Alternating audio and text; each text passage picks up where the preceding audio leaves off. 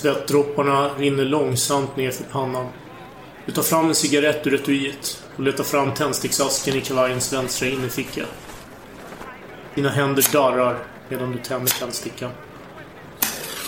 Du tittar åt båda sidorna innan du tar det första blåset. Inga nya ansikten. Bara det gamla vanliga gänget av berusade, avdankade, patriotiska politiska tjänstemän som skränar högt. Oh, these days. Campbell's! Where's the Union Jack? Where's the standing ovation for the king? Oh, those bloody liberals!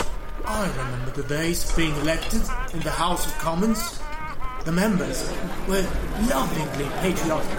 One of them, I recall, waved the Union Jack while pissed. And taking a piss over a jerry flag singing God Save the King. ah, I was so proud of being British then.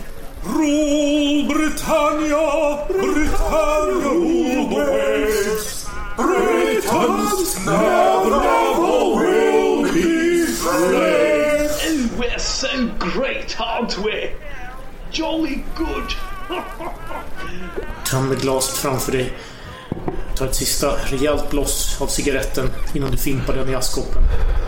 Du tar på dig överrocken och filthatten och lämnar lokalen. Regnet öser ner över Parliament Street. Du tittar åt båda hållen innan du korsar gatan och går in på King Charles Street. Du kastar en snabb blick bakåt för att se om några billyktor tänds eller bilmotorer startar. Men det är mörkt och tyst. Du jobbar i skuggornas tjänst. En tjänst där det oväntade alltid kan ske. Där man verkar utan att synas. Flera år har ett flertal medlemmar av din verksamhet avslöjats och likviderats.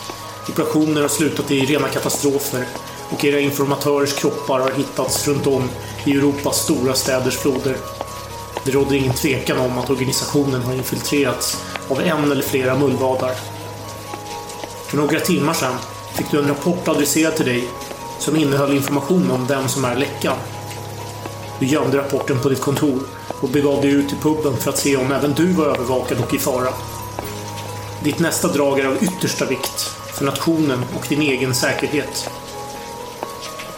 Nu går du här i regnet, rädd för en oviss framtid som du inte kan förutse.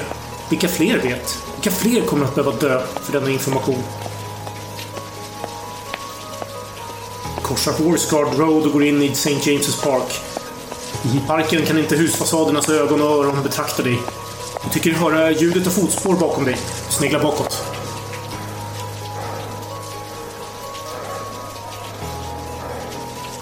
Ingenting. Ljudet av Big Bens klockor sveper in över parken. Känslan av att vara iakttagen är plågsamt närvarande. Din puls ökar, liksom takten i dina steg. Var det säkra före det osäkra och lämna parken och korsar Birdcage Walk och går ner för smala Cockpit Steps. Nedanför trapporna stannar du till i några sekunder. Du lyssnar noggrant. Allt du hör är regnet som piskar mot hustaken. Du tar ett djupt andetag. Ingen verkar förfölja dig. Du går vidare ner för Dartmouth Street, svänger sedan höger till Broadway. Du stannar till vid en hattbutik och iakttar din omgivning via skyltfönstrets spegelbild. Du ser inget suspekt på gatan. Med snabba steg går du till porten på 54 Broadway och går in. Du går upp för trapporna och passerar den långa, mörka korridoren som leder in till ditt kontor.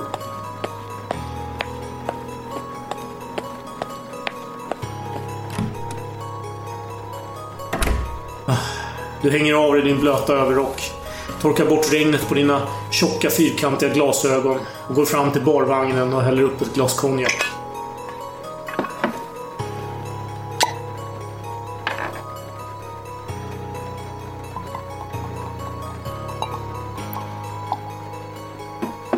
Du tar fram rapporten från gömstället och öppnar den. Skulle denna information se dagens ljus så skulle den skaka England i dess grundvalar. Du sveper glaset och tänder en cigarett. Denna gång darrar inte dina händer. Du skummar igenom namnen som står uppradade på sida efter sida. Bara småaktörer. Deras fickor må vara djupa, men deras armar är på tok för korta för att nå ner. Helt plötsligt ser du det namn som du hela tiden misstänkte att du skulle hitta i rapporten. Organisationens Stora Mullvad.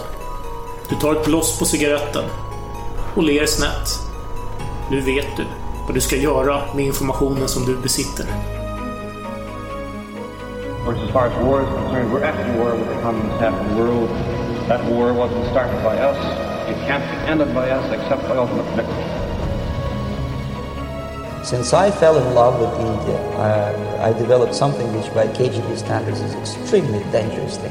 It's called split loyalty, when an agent likes a country of assignment more than his own country.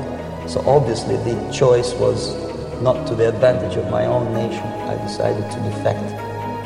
Mr. Philby, Mr. McMillan, the Foreign Secretary, said there was no evidence that you were the so-called third man who allegedly tipped off Burgess and McLean. Are you satisfied with that clearance that he gave you? Yes, I am. Well, if there was a third man, were you in fact the third man? No, I was not. You think there was one? No comment. Well, in time of war, it honestly was not. Every evening I left the office with a big briefcase full of reports which I had written myself, full of files taken out of the actual documents, out of the actual archives.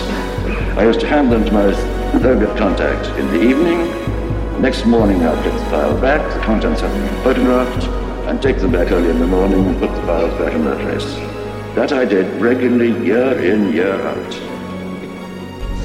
Were any lives put at risk during the war when you were inside MI5 and also working for the Russians? But, uh, owing to me? Yes. I think the answer to that is categorically no. Uh, the information that I passed to them was almost exclusively about German intelligence services. I was asked to resign from the Foreign Office because of an imprudent association with Burgess, and as a result of his disappearance. Beyond that, I'm afraid I've got no further comment to make. Professor Blunt has admitted that he was recruited for Russian intelligence when he was at Cambridge before the war. That there has been an atomic explosion in the Soviet Union.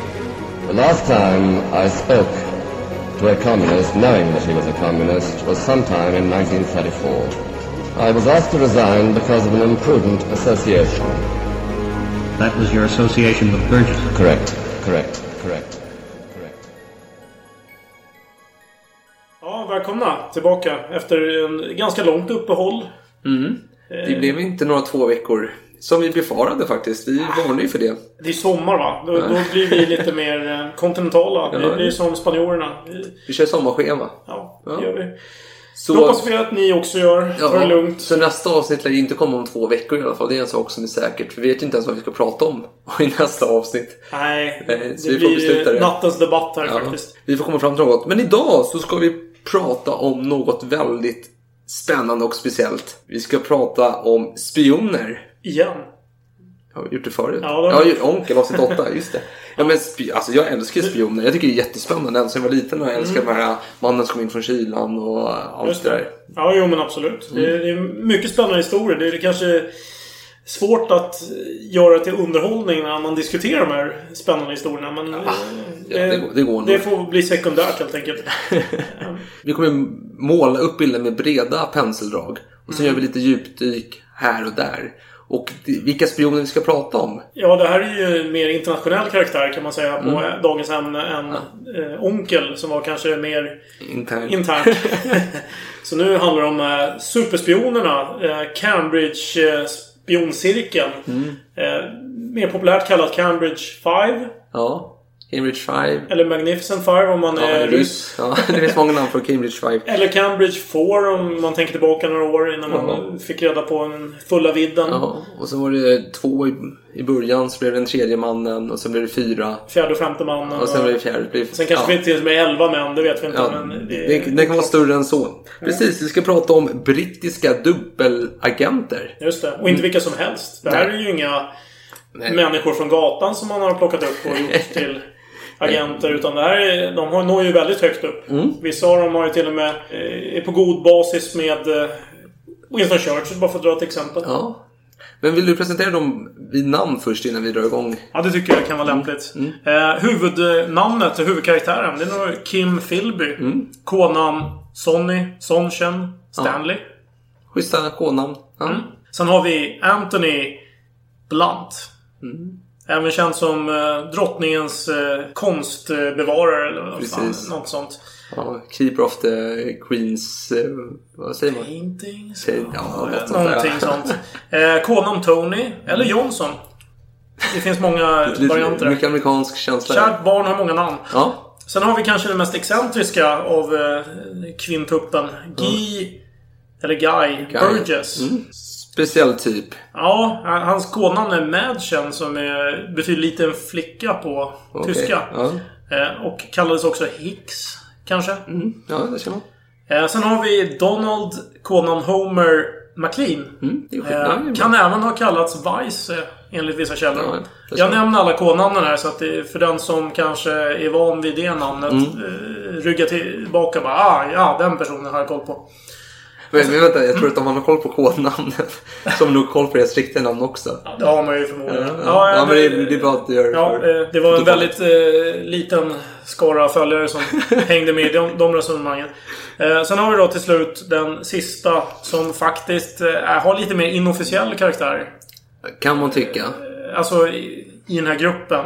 Mm. För det är mindre bevisat hur pass mycket han samarbetar med de övriga. Okej, intressant att du säger det. För det finns ju två sidor utav det här myntet. Och jag kom, ska komma med lite motargument senare i avsnittet. Om jag kommer ihåg det. För jag kommer på mig själv att jag ofta säger så. Att jag återkommer till det. Och så gör ja. jag aldrig det. jag blir för berusad. Men jag hoppas... Jag får försöka påminna dig Ja, helt ja. enkelt. Eh, och det här är då den femte mannen Mm. för...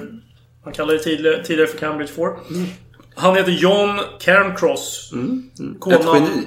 Eh, Kodnamn Molière. Jag tror faktiskt att det där kodnamnet kanske tillkom efter hans karriär är över. För han sysslade nämligen med en del översättningar av Ja. franska eh, författare och eh, pjäsförfattare. Jag ska få Eh, kodnamnet efteråt. eh, Men han hade ett annat kodnamn, List, också. Mm. Som jag tror kanske är det vanligaste. Varför tror du inte det? För? Nej men Molière har jag läst någonstans att han hade som kodnamn och sen bara vad fan jag hittar ingen källa på det här. Och sen bara jaha okej han höll på att översätta en massa böcker där på slutet. Men det var ju efter att hans spionkarriär var över. Fick jag Jo, uppfattningen. men han var ju känd visst eh, redan tidigt. Mm, ja jo På okej. 30-talet. Så... Alright.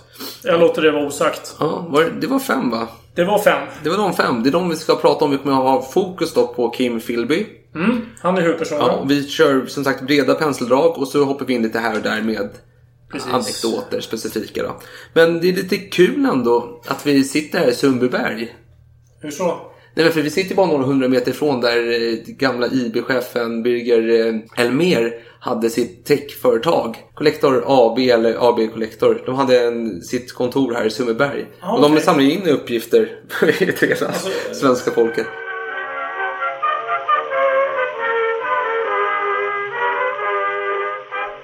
Men nu är så att jag glömde mina anteckningar hemma. Mm. Så jag kommer skjuta mycket från höften idag och köra från minnet. Right. Eh, så alla rättelser kommer... För du har ju faktiskt kämpat här sedan eh, något år tillbaka och gjort någon eh, informell intern... Eller inte intern, blir eh, extern nu då snart.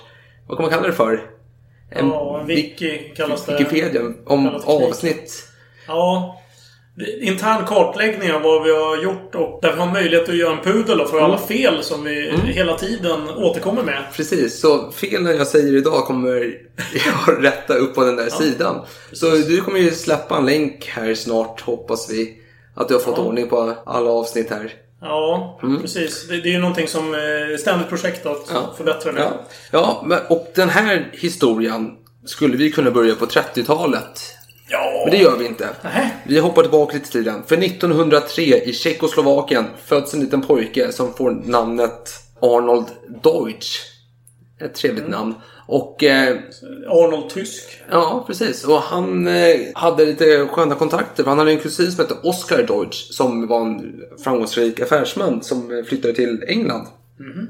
Där han startade biografkedjan Odeon. Ah, eh. Som enligt han själv var förkortning för Oscar Deutsch Entertains Our Nation. Ja, det är var- just ja, bra. Det gick bra. Ja, det finns en term för när man hittar på sådana här vad förkortningar betyder Mm. i efterhand. Men jag vet inte vad, vad ordet... Så jag, jag får släppa det. Men eh, en del kommer få en aha-upplevelse. Precis. Ja, jo, och, eh, men skit i det att han... Epikryf. Epokryf. Ja, kanske inte. Ja. Ja, men i alla fall. Deutsch då, han eh, blev under skolgången en ganska vad ska man kalla det för, hängiven kommunist. Mhm. Och vi kanske ska nämna det också att kommunismen, de har ju haft revolutionen i Ryssland. Ja, Och 1917. nu vill man ju ha hela Europa och starta revolutioner runt Mm, om i Europa. Och eh, den här Arnold, han åkte ju till eh, Wien, Österrike. Mm. Där var det mycket kommunistiska kamper fram och tillbaka. Och eh, där kom han och han åkte dit eh, 1927. När han var 24 år. Och eh, 29 där någonstans så gifte han sig med en flicka som heter Josefin. Som jobbade för eh, underrättelsetjänsten i den ryska varianten. Eh, NKVD eller? Det... Ja, precis. NKVD som, är, som efterträddes av KGB senare. Ja. Jag vet inte om de hette NKVD på den här tiden. Eller Eller, om de kom det- 34. Ja, jag Ja, är det osäker var- på när... eh, De hette ju. Tjeckan innan va? Ja, så kan det vara. Så nu vet jag inte om det är Tjeckan eller NKVD. Men jag tror ingen bryr sig. Så vi kan Vi skiter i- vi går vidare. Ja. Ja, i alla fall. Han fick då genom sin fru åka till Moskva och bli en utbildad spion helt enkelt. Eller rekryterare.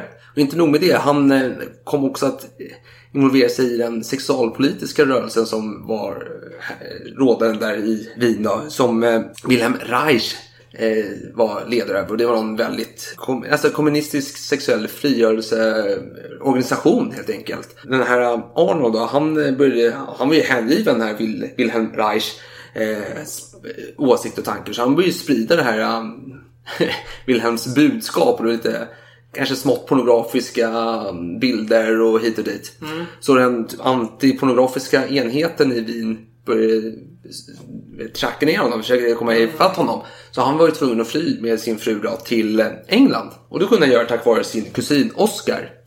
Som Okej. hade Som Odeon-biograferna. man, som man ska vara lite elak så ser en, en pervers man blir förföljd av myndigheterna och tvingas fly landet. Om du anser att sexuell frigörelse är det perverst, det Nu- nu är säger jag så för dig. el- Nej, absolut inte. Nu säger jag bara om man ska vara elak. Ja, Enligt dåtida motstånds... exakt. eh, Dåtida moraliska eh, Mm. åsikter. Som var styrande. Ja, men absolut. Mm, absolut. Och väl i London då, eller England, så får han ett jobb som researcher på universitetet i London. En jäkla lös titel som inte... Ja, vad fan det betyder, det vet ju knappt någon på den tiden. Han har otrolig frihet, kan åka mellan alla olika möjliga universitet och bara hänga. Han har ingen schema, måste följa eller arbetsgivare Det som låter som en attaché. Ja, De gör väl inte så mycket. Eller, eller importer och exporter. Precis. Ja, det stämmer. Eh, Och mellan tiden så hade han ju stora dyra middagsbjudningar. Mm. Och han var väldigt socialt driven. Och eh, folk ifrågasatte ju inte varför han kunde ha råd med detta när han var en simpel researcher. Men det var ju ryssarna som eh, pungade in Ja. massa pengar åt honom. Då. De investerade i de här middagarna. Så han skaffade ju stora, fina, trevliga kontakter. Och en av de här kontakterna han fick var en dam som hette Edith Tudor Hart. Hon hette något annat vid födseln. Men sen, Ja, Tudor till och med. Ja, sen gifte hon sig med någon man som hade varit en amerikansk... eh, Som hette också någonting annat som bytte namn till Tudor Hart. Och, ja. Mm. Hon var också en hängiven kommunist. Men hon var även fotograf. Och hon höll på att köra schyssta bilder, vinklar för kommunisterna och sprida. Och använde också sin alltså, kundkrets som rekryteringsbas. Hon träffade folk, listade, luskade lite vad de tyckte och kände och tänkte. En minglare. Ja, hon och Arnold kom att börja samarbeta. Så hon hittade rätt folk och skickade dem till Arnold. Och Arnold rekryterade dem om de var värdiga eller om han såg någon karriär i detta. Nu har vi nämnt Arnold. Han var verksam i London, England då, och rekryterade spioner för Ryssland. Och då kommer vi in på vår första karaktär, Kim Philby. Som var en ja, upper class, Ja, men precis. Ja. Eh, välbärgad familj. en far som hette John Philby. Just det, som är en arabist. Mm. Han Alltså, var, kunnig inom den orientala... precis, ja, Eh, ja, vad, blir det? Orientala kunskaper. Ja, jo, men han, han var mycket utomlands, diplomat, eh, hängde aldrig med sina barn mer eller mindre. nej, nej. Han Så- kommer bara träffa Kim Philby sen i vuxen ålder. En, en gång. Vi Ja. kommer återkomma till det, så vi behöver inte ta det nu. Och Kim Philby, precis som Churchill, så blev han väldigt lierad utav sina föräldrar. Och på den här tiden ska vi minnas att eh, skolsystemet i England var ju ganska hårt och ruffigt. Framförallt för de här uppe, eller högbördiga invånarna. Och det, var ju, det finns något exempel i någon rektor på någon förskola, inte förskola men någon tidig Ja. skolinstans. Det hette Dundorf, jag kommer inte ihåg riktigt vad stället hette. Han var ju väldigt elak mot dem och slog till ungarna. Inte för att de hade gjort någonting bara för att i Mm. förebyggande syfte. Ja. Men Han hade en fru som använde barnen till att de fick stå på alla fyra. Så hade hon dem som eh, fotstöd medan de läste sina böcker. Ja, det var maktspråk där. Ja, så tanken var ju då att man ska Bildade de Ja, precis. barnen. De ska bli behandlade tufft och så vidare. Och sen kom, gick han ju vidare upp till Cambridge. Ja, precis. Och det är där nu vi kommer in på namnet Mm. Cambridge 5 egentligen. Och Cambridge var ju en väldigt, och är fortfarande en väldigt anrik institution. Ja, det är det är Englands näst äldsta universitet. Grundades kring eh, 1209. Och, eh, Jättefint ställe faktiskt. och på Cambridge finns det 31 stycken så kallade colleges. Mm. Och eh, varav Trinity College, eh, där Philby gick, var det mest, eh, vad ska man säga, framgångsrika. De har haft flest Nobelpristagare av alla dessa colleges. Och eh, bara för att ta ett exempel, prins Charles pluggade där. Ja, det är ett bra exempel på Nobelpris. Eh, nej, fast han... När man, när man eh, går igenom den här skol... Eh, och tar examen där så kan man ju få olika Mm. honors. Ja. Så det finns ju den där prime, primary tror jag den heter. Jag är inte säker. Men Prins Charles var ju inte i närheten där. Han, han, Nej. han klarade sig med nöd och näppe kan Ja. man säga. Men jag tror att. Philby, han eh, nådde de högsta topparna. Ja, han var väldigt högt upp. Och eh, ja, det var han ju. Han, han var ju kunnig. Precis. Och det här är ju då den minsta gemensamma nämnaren för alla de här spionerna. Det är Mm. ju Cambridge. Ja. Och alla gick väl på Trinity College. Jag är inte helt säker på det. Men jag Nej. tror att de gjorde det. Ja, men alla kände varandra via Cambridge. Och det fanns ju förutom eh, colleges så fanns det ju såna här inofficiella föreningar. Mm. Så hade ju någonting som hette Apostles. Eller Ca- Cambridge Apostle. Ja. Finns det något som heter. Mm. Det var någon sån här klubb för inbördes beundran. Ja. Det är väl lite som den här aktuella eh, Smart Minds eller vad Brilliant Minds. Brilliant Minds, precis. som gick nu häromdagen. Eh, jag känner att det, det är lite åt det, det hållet. Ja, så att är man med i den här föreningen, då är man inne och då ska man hjälpa varandra säkert. Och, och Du så. känns väldigt bitter för att inte du blev inbjuden. Ja, jag får väl erkänna. Lite bitter. Ja, du vill sitta där. Men ja. eh, vissa av dem känner jag att jag inte har så mycket att lyssna på. faktiskt. Nej, okej. ja. Ja, jag ska inte utveckla det. Nej. Ja, och nu, då undrar ni förstås. Ja, men vad, vad är det äldsta universitetet i England? Ja, men det är Oxford. Mm. Ja, det grundades där kring 1096 eller 1167. Det är lite oklart. Men då, då, då är nästa följdfråga. Mm. Jaha, det, var det äldsta universitetet i England. Men vad är världens äldsta universitet? Bologna. Ja, såklart. När grundades de? Vilken svår fråga. Var det 800-talet? Nej, nej, nej. 1088 såklart. Ja, du ser. När var Oxford då? Jaha, nej men Oxford var ju 11 1096.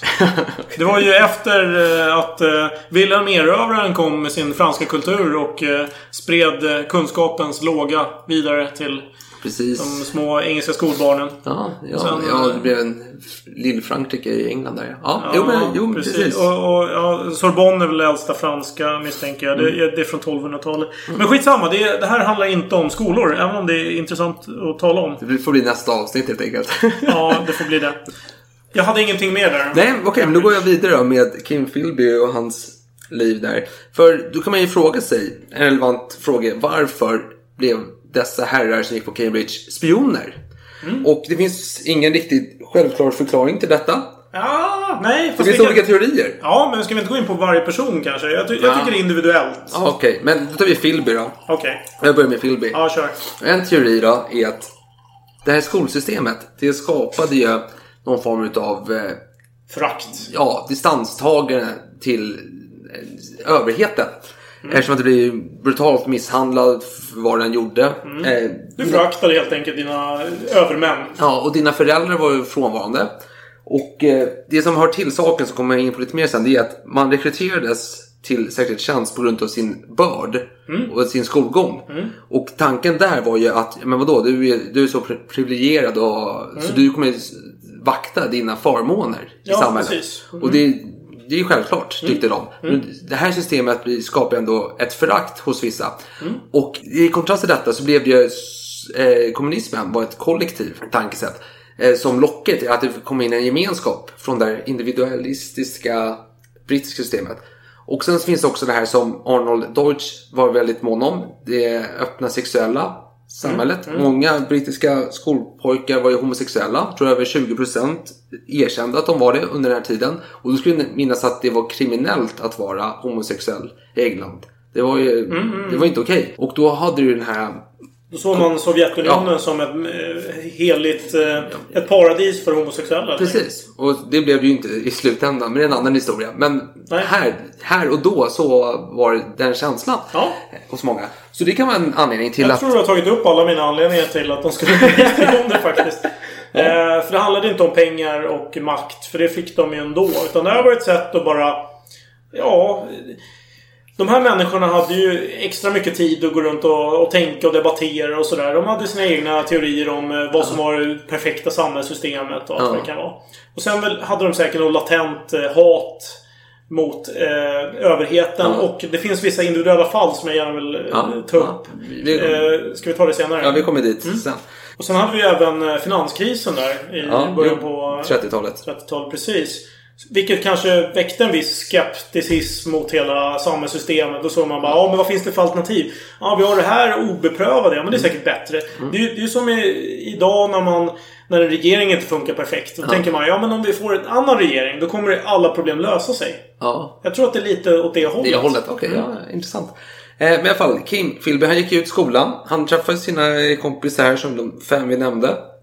Och när han var klar i skolan så gick han direkt till en professor som var en känd kommunist. Och Han hade ju tidigare varit med lite i kommunistiska partiet i skolan, eller den avdelningen. Och Mm. Det hängt var ju och- helt öppet. Det fanns ju sådana socialistiska föreningar Ja, på Cambridge. Fanns. Och den här professorn bara, ja men självklart ska du bli eh, kommunist. Ja, och eh, Philby köpte Marx böcker, man läser dem aldrig men han köpte dem. Nej, Jag köpte en motorcykel tror jag samtidigt. Ja okej. Köper Marx och en motorcykel. Ja, ja, han gjorde det. Precis när han hade läst sin sista ekonomikurs, har Ja. jag fått för mig. Ja. Då gick han och köpte en motorcykel och eh, en samling av Karl Marx-böcker. Ja, det, det är höjden utav kommunism. Köper motorcykel och Marx böcker. Ja. Ja. varför inte? Men den här professorn sa, ja men absolut, du ska få en kontakt utav mig som finns i Paris. Åk ner och eh, träffa honom. Så ja, men Philby har ju pengar, han är tät, så han åkte ner till Paris och träffade den kontakten. Så bara, ja, kul att du kom, men dra till eh, Wien istället. Mm. Så han drog till Wien och då kom han ju samtidigt... Han fick bo hos en värdfamilj. Jaha. Jag vill berätta mer om det. Ja, det kan jag berätta ja, mer om. berätta Absolut. Han, han fick bo hos en värdfamilj som sagt. Och dottern i den här värdfamiljen, hon hette Litzy. Och hon var ju råkommunist. Mm. Ja, visst var Nu vet inte jag om han visste att värdfamiljen hade de tendenserna. Ingen aning faktiskt. Men han placerades väl i den familjen? Ja, Utav sin vem- kontakt? Ja, okej. Ja, men Ja. då var de såklart.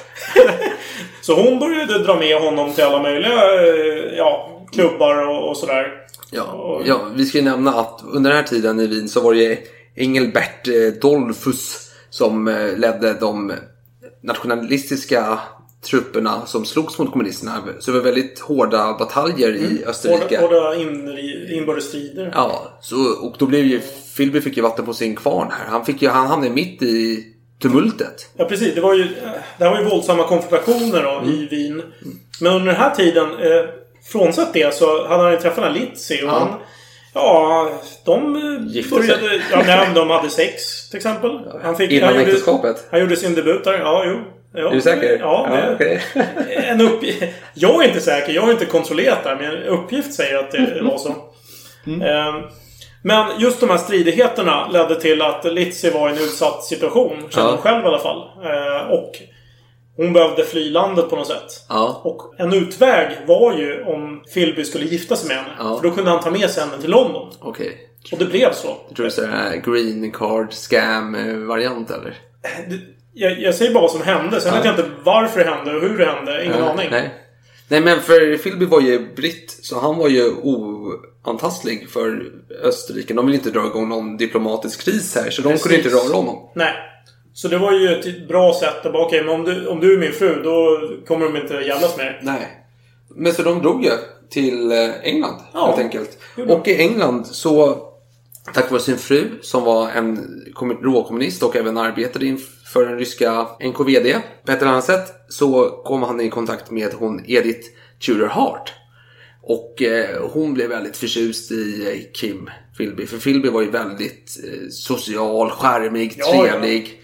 Eh, väldigt duktig på många sätt i det, i det sociala spelet. Och så hon sa till Arnold Deutsch, jag har en kille du måste träffa. Så Arnold bara, jag, jag gillar alla killar som, jag vill, som du kan ge mig. Så, här, så kör på. Så då fick eh, Kim följa med henne. Och det var inte, då, då är det klassisk spionfilmskänsla här. Hon tog de tog taxi, bytte, bytte taxi igen, bytte taxi igen. Gick bakom något hus, gick till någon tvärgata, tog en ny taxi för att skaka av sig. Han måste ha blivit imponerad. Ja, ja. Han satt med stora ögon och bara wow, det här är som en bok liksom. Så hamnade de i Regents Park på en parkbänk och där satt han, Arnold Deutsch. Vacker som en höna. Eh, Eller tupp, eller fan vet jag. Men, eh, och, och, Vad har det med saken att göra? Stolt som en tupp kanske? Ja, ja. Eller Men. Phil blir helt tagen. Han sa någonting senare.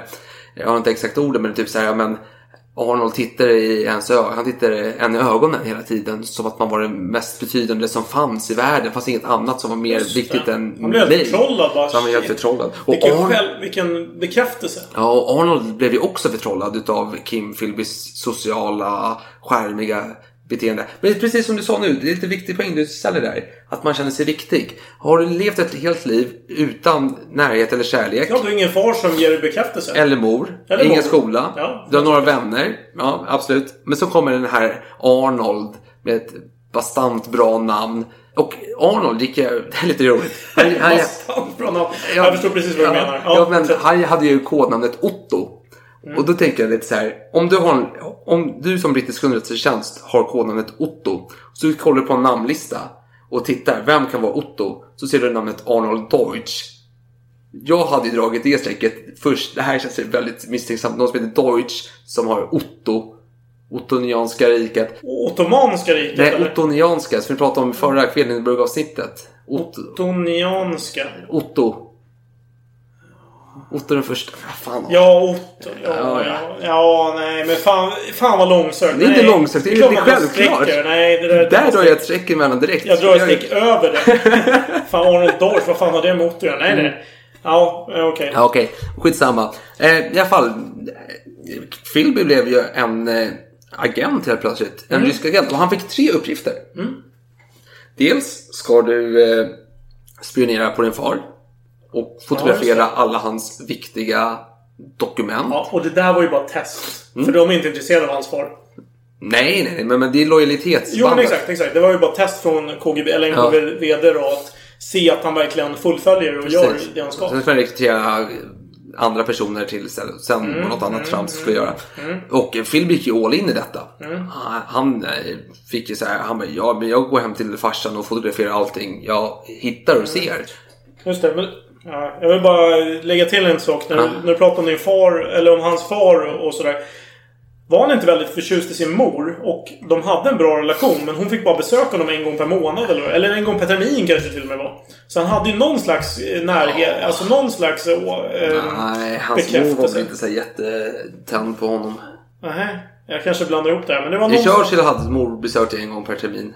Ja, men jag vet att någon av de här spionerna, jag minns Okej, inte vilken. ja, Okej, okej. vi stryker det. det, Vi- det kan vara mer än vad jag vet. Jag kan ha fel. Okej, Ja, vi ja. skiter i det. Ja. Vi kör vidare. Ja. Okej, han fick en massa uppdrag.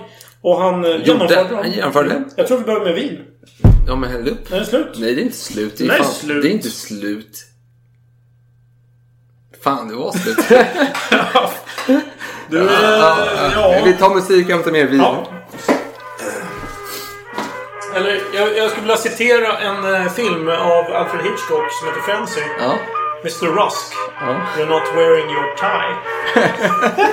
Du spoilar ju hela filmen. Ja, jag vet.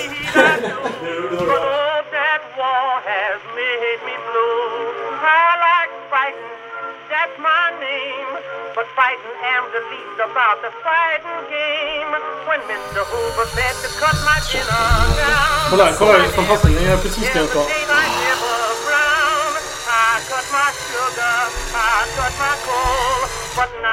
Du är som den här Olle i Sällskapsresan. Alltid den nyaste skitprodukten. Ta bort all form av charm. Kolla, det här är ju perfekt för en brud som man att öppna sin flaska. Utan några konstigheter. Kolla här. Så. Three points. Ja, nej men Frenzy. det- Min favoritscen är i början när han eh, dödar. Jaha, eh, du gillar när de dödar kvinnor? Nej, nej. När de zoomar ut från trapphuset ut på gatan. Tycker jag är en fantastisk fin scen. Nästan lika bra som den tredje mannen med Orson Welles när de tar första scenen. När de- Som inte har någonting med det här Nej, nej, nej. Men då- Även om det finns en tredje man i det här avsnittet. Det är en jättelång tagning i inledningen. Fantastisk snygg tagning. Men skitsamma, vi är tillbaka. Ja, jag tänker på han. Ja, men vi Ja, kör vidare. okej, Jag, jag vill också komma med Ja exempel. men får jag kom ett, kom ett exempel då. Ja, jag tror att... Nu ska vi se här. Vad heter den nu då? Det var en annan film av eh, Hitchcock. Jag har inte ens ett exempel på lager. Jo, de sitter... Ja, det är en väldigt lång scen när de sitter i ett rum. Skitsamma. Vi stryker det. Vadå i ett rum? Fönstret på gården eller? vänta, The Rope kan det Jaha. Eller ja, är ja, det ja. The Rope? Ja, det är. Det kan vara Ja, The det är Rope med James Stewart. När de är, det, jag tror hela filmen är någonting med så Det är här, en 12 jättelång tagningar. scen, Ja. ja. men alla tagningar är jättelånga. Ja, fantastiskt. Ja, men jo, det är när de planerar ett mord. Hur man kommer undan med ett mord. Så har de gömt liket i soffan. Eller vad fan det är. I någon kista där de har en bjudning.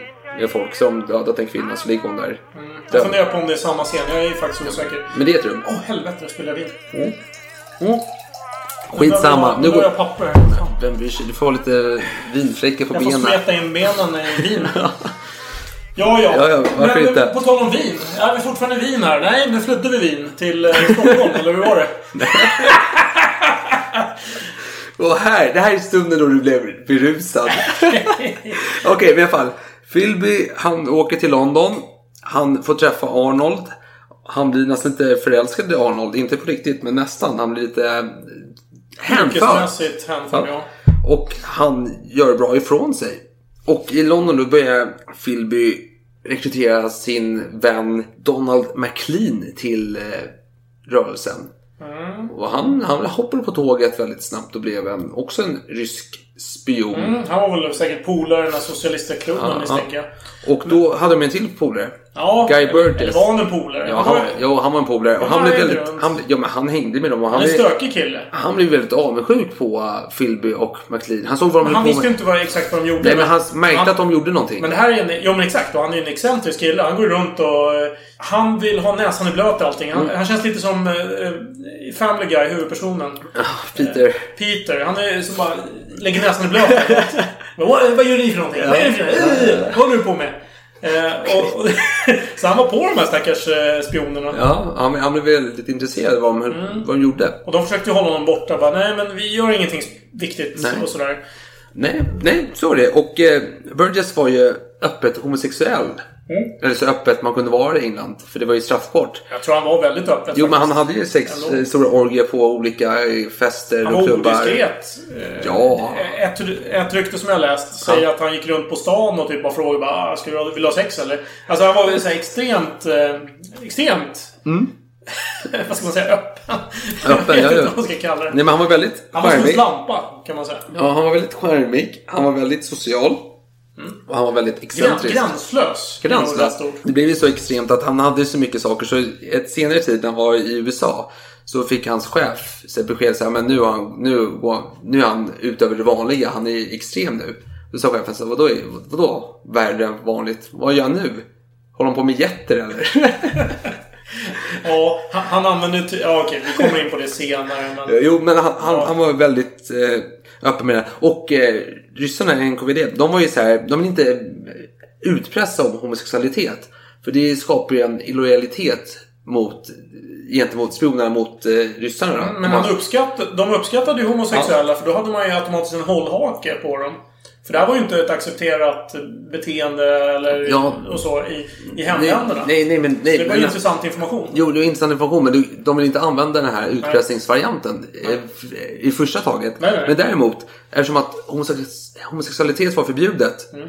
och många var det, framförallt i de här högre klasserna. Ja, men det är väl lika de hade- många som nu antar jag. Det har väl inget... Nej, nej, men jag menar, nej, jag menar, de har ju mycket att... Där har du, det är en hederskultur som råder i Mm. societeten. Mm. Du kan inte göra, du kan inte öppna en tobaksbutik när du är en adelsman och sälja billiga eh, här, utgånget godis. Det, Nej, det nej. funkar inte. Du måste ha någon form av standard. Det var en Och- image därför. Ja, och skulle du vara homosexuell dessutom som var olagligt, då skulle du dra skam över hela familjen. Så många av de homosexuella, de, det var ju som en väldigt intern, vad kan man säga, en eh, trygg plats Mm. för dem. Där man kunde lita på varandra och det var, utgjorde en bra rekryteringsbas. Precis, för han fick ju många kontakter den här Burgess. Ja. Han hade ju... Jag tror när han blev ombedd att eh, börja arbeta för NKVD eller KGB, Mm. vad det nu hette. Så hade han eh, en lista på typ 200 namn Mm. faktiskt. Ja, men han var ju social. Ett party. Han skulle ju hänga på Stureplan om det var modern tid och vara runt där. Och sen, jag misstänker, jag har ingen belägg för det, men jag misstänker att han inte var den som skämdes för att utpressa sina homosexuella vänner ifall det skulle gynna honom. Liksom, att han skulle dra det kortet. För han brydde sig inte uppenbarligen om att, om att vara öppen om det. Nej. Han- Han berättar lite om... Eh, jag vet inte om det här var i samband med att han skulle förklara varför han blev homosexuell. Ja. Ja. Han berättade en incident finns- från hans barndom. Jo, den är väldigt intressant. Och det säger någonting om tiden att han kände sig tvungen att förklara varför han blev homosexuell. Ja, för Att det, här är, det här är en väldigt intressant filur. Han, han ljuger ju ganska mycket också. Man vet inte vad som är sant och falskt. Nej, nej, men på den här tidsandan är det så att, att, att att, man blir någonting. Det är inte så att du... Nej, nej, det är sant. Jag, men jag tror att just den här anekdoten nästan är bevisat att den är falsk. Ja. Men hur som helst, han har själv sagt det. Att han mitt i natten eller något hörde något så här rop från sin mamma eller Ja. liknande. Så gick han eh, och följde det här ropet då. Och då var det ju föräldrarnas sovrum. Ja. Och då höll eh, pappan och mamman på att ha sex då helt Ja, ja.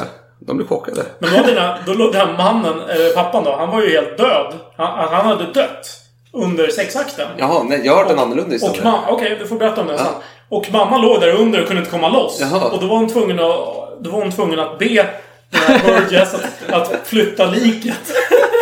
Ja, jag, jag, Och, och det har motbevisat Okej, ska jag berätta varför jag motbevisar för Ja, innan du ja, kommer in på din berättelse?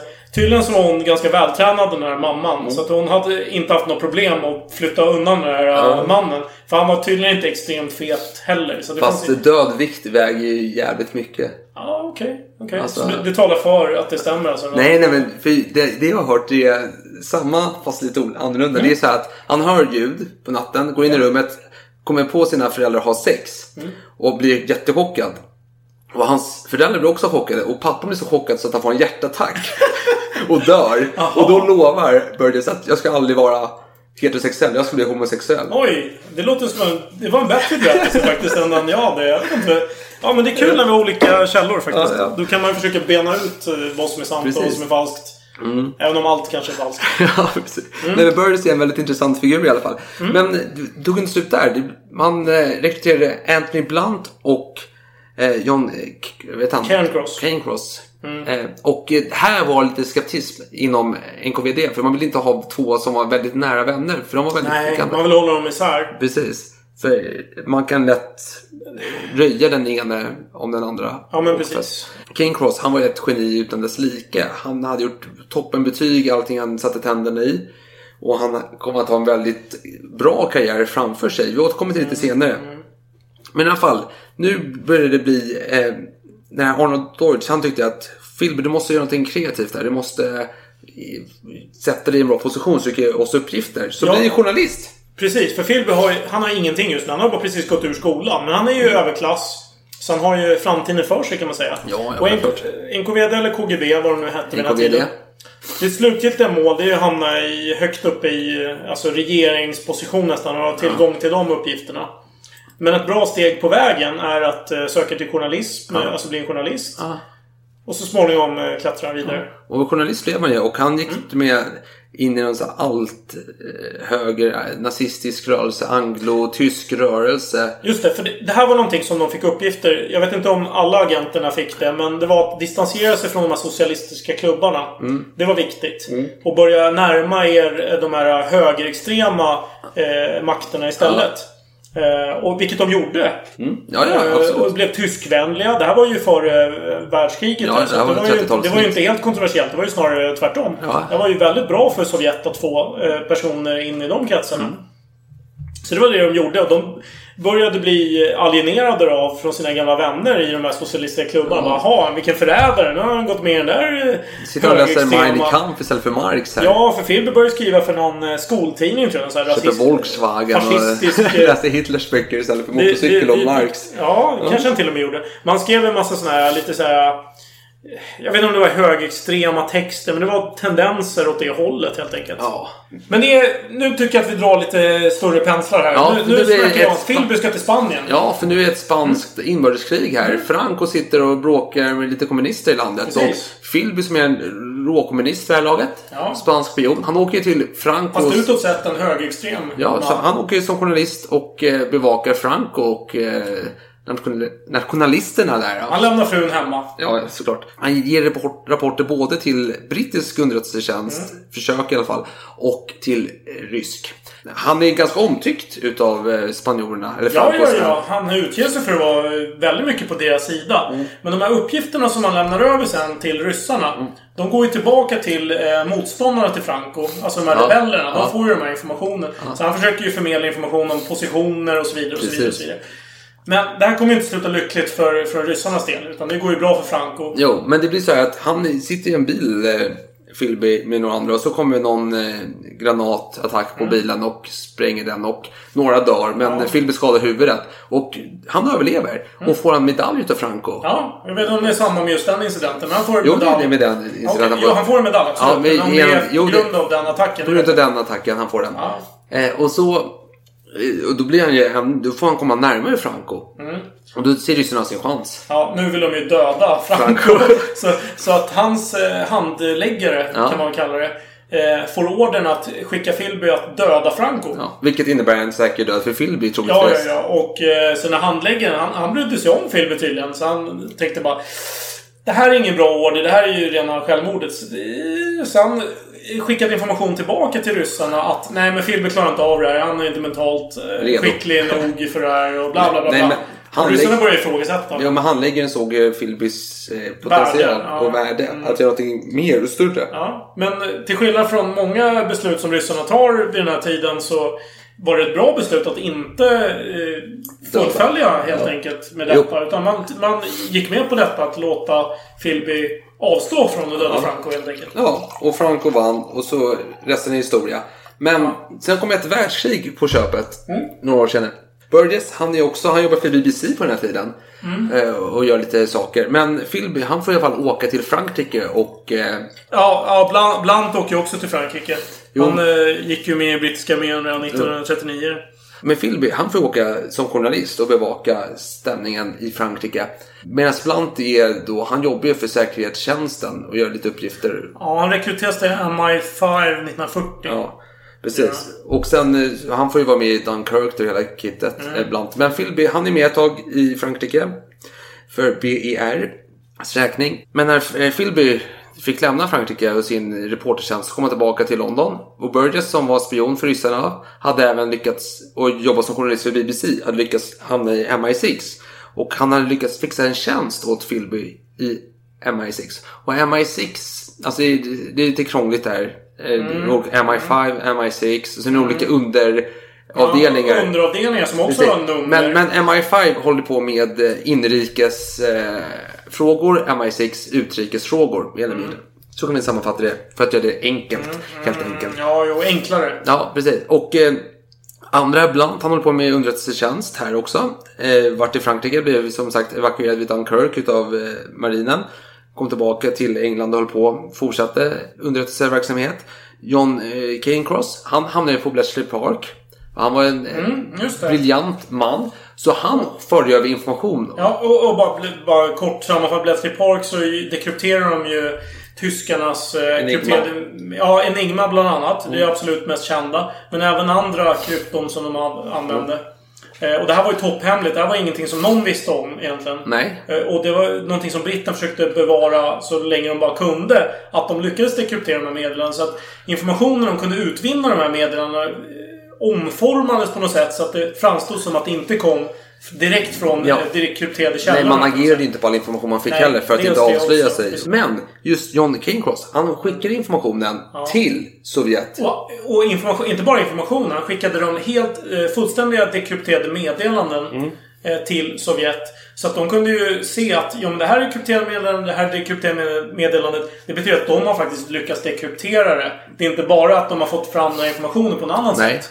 Så att ryssarna visste ju om Precis. att eh, Bletchley Park gjorde riktig Ja. dekryptering. Och lyckligtvis för England och USA så hade ju tyskarna eh, attackerat Ryssland. Mm. Så de var ju inte allierade längre. I och med detta så började ryssarna säga men vad har britterna för intressen i Ryssland? Vi måste få reda på vad de har för spionverksamhet i vårt land. Och då får ju Philby anledning att göra detta då. Så, så Philby, man kan säga mycket om honom, men han är alkoholist. Ja, ja, ja. Han dricker en flaska whisky per dag i snitt. ja och- det är ju som alla andra. Ja, så, Churchill bland ja, ja, så han träffar ju en som sitter på arkiven. något så här område där med olika arkiv och dokument som han började supa med väldigt mycket. Och så går han dit och snackar lite så här. Och sen är plötsligt bara, ja, kommer han dit en dag så bara, men du, kan jag få se dokumenten på våra spioner i Spanien och Portugal? Och han är, det är inte hans område, Philips område. Men De är en- de är superpolare. Ja, men, ändå så är han jobbar han ju mot tyskarna. Så det finns ändå någon form utav... eh, Tänker arkivisten bara, Ja. han är lite nyfiken, vad Ja. fan. Om han bjuder på en flaska whisky så kan jag ge honom Precis. lite dokument. Bara jag får tillbaka dem imorgon bitti. Och det får han såklart. Det får han ju. Och så kommer Filip tillbaka så här. Jo men du kan få se våra, vår lista på spioner i Sovjet. Och det här har ju verkligen ingen anledning att fråga efter. Det finns inte någon rimlig anledning att fråga detta. Men hans eh, fyllepolare här som jobbar på arkivet, han skiter i vad som, så han, han hämtar dem. Och då får ju Philip se den otroliga siffran på hur många agenter som är aktiva i Ryssland. Och innan vi dömer den här stackars arkivisten så är ju sanningen i Storbritannien är att de här gentlemännen från Cambridge, de Mm. är ju stöttepelarna i Storbritannien. Ja, de, ja. Det går ju inte att ifrågasätta dem. Nej, nej. Det skulle ju st- vet du, skaka om Storbritannien deras grundvalar, kan man väl säga. Visst är det så, visst är det så. Nej men hur många namn var på den här listan som jobbar inom eh, i, i Sovjet som var brittiska agenter? Eh, noll. Noll! Och man skickar uppgifterna till eh, Stalin och kompani här och de bara ja fan det här stämmer ju inte. Det här är en dubbelagent, en Ja, trippelagent. ja, det här, det, vilken jävla dynga. Han bara försöker lura oss. Men sanningen var ju att och, vänta, jag kan bara nämna att det var, inte bara, det var inte bara den här informationen som skickades. Man skickade mycket information om vad som hände engelska och allierade samman, vad ska man säga, taktiska drag till ryssarna. Mm. Och de, de misstrodde ju allting. Stalin var ju väldigt negativ till sånt som inte kunde styrkas Ja. på andra sätt. Framförallt från utländska agenter. Ja. Så det var jättevärdefull information, men man tog det inte alltid på allvar. Precis. Och britterna hade sån un, alltså de var så dålig underrättelseverksamhet britterna hade egentligen.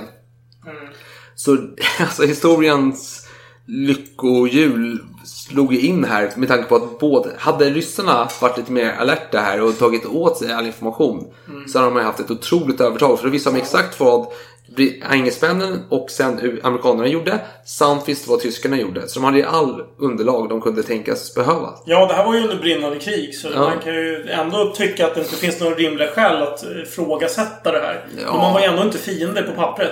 Senare blev det ju så. Jo, Alltså, jo men, men det är också, men också här att du ska ha kunskap om dina vänner. Mm. Och sen har du också, i spionverksamhet så är det mycket fulspel. Mm. Vi har ju det exempel från första världskriget när inför något stort slag man skickade någon eh, typ surkål med något dåligt ämne i till tyska fronten så de blev magsjuka och hade diarré inför slaget. Det finns ju sådana exempel Jo, men, man men vet ju just, det, just det här fallet tycker jag att det vore strategiskt dumt att få ryssarna misslyckas mot tyskarna. För tyskarna var ju gemensamma fiender. Ja. Jo, men samtidigt... Men skitsamma, ja, men samtidigt, inte- samtidigt så... Jo, men det är lite intressant detta för just... När man kollar på spionfilmer idag så är det så avancerat. Det är verkligen i någon mullvad så är det väldigt avancerat system Mm. och så vidare. Och jag kommer ihåg när jag såg någon film för några år sedan. det var Den spelades in på 40-talet, 43-44. Så var det om någon mullvad om brittisk underrättelsetjänst under kriget. Och då var det så här upplösningen, eller själva mullvaden, det var tydligen man trodde att det var någon som jobbade i det, men det var det inte. Nej, det var att de drog dit, dit en skräddare in i sina kontor och sydde upp nya kostymer stup i kvarten. Och den här skräddaren var den här spionen då, som var tysk spion. Och då, då kände jag så här bara, vad fan, det här känns ju väldigt... Så här, hur troligt är detta på en skala 1 till 10? Och sen tänkte jag på när, i Sverige finns det ett exempel under andra världskriget då man har någon dubbelspion på trådarna. Liksom någon riktig, någon som har kommit från Frankrike till Sverige som någon tysk dubbelspion och så här agent. Och då ska man, nu ska vi förfölja honom och hitta hans kontakter i Sverige. Så man förföljer honom, man har massa folk runt omkring, utplacerade vid Karlaplan. Så kommer den här mannen in och sätter sig i en bil och åker därifrån. Och svenskarna kan inte följa efter för de har ingen bil. Ja, och det, vi kommer komma in på ännu fler exempel på hur naiva de är. Ja. När det gäller att de förväntar sig att spionerna ska bete sig på ett visst sätt. Om de inte gör det, ja då bara kastar man in hatten Jo. och säger hej då. De kanske inte hade förväntat sig men ändå att man inte är förberedd på att någonting utöver Alltså, det vanliga kan hända. Ja, man, man kan ju verkligen fundera över att de in, inte ens tänker sig vilka realistiska scenarier som kan inträffa Nej. när, de väl, när det väl blir någonting. Alltså, jag, jag, jag är förvånad. Ja men det, och det, det är inte så jäkla länge sedan ändå. Det är 40-talet. Alltså det, det är inte 1700-talet eller Fast det är mycket man 1600-talet. kan förfära sig över. Just det här med den här benhårda övertygelsen om att eh, överklassmän går att lita på till 100%. Ja, nej men man hade ju sina skäl. Jo men det är så här gammal viktoriansk eh, syn på det hela. Ja. Eh, som lever in under 1900-talet också. Men jo, absolut. Men vi går vidare. I alla fall, underrättelsetjänst uppgifter. Kane Cross, han skickar väldigt viktiga uppgifter till Ryssland om ett visst slag. Mm. Ja, jag vet vilket du menar. Han hade ju dekrypterat via Bletchley Park meddelanden gällande slaget vid Kursk. Mm. Eh, det här pansarslaget då, mellan ryssarna och eh, tyskarna som man kan säga en vändpunkt i hela kriget på östfronten. Jo, för tyskarna har ju sina tigerpansarvagnar här. Så de tänkte att det här är klockrent. Och nu hade ju Kane Cross uppgifter om Ja, hur, vad de klarar av Ja, helt enkelt. Kapaciteten. Och eh, det gällde att kontra med dem. Mm. Nu säger jag inte att det här är en direkt följd av den informationen. Men eh, vi ska inte försöka analysera det här slaget och vad de här informationen ledde till på, från ryssarnas sida.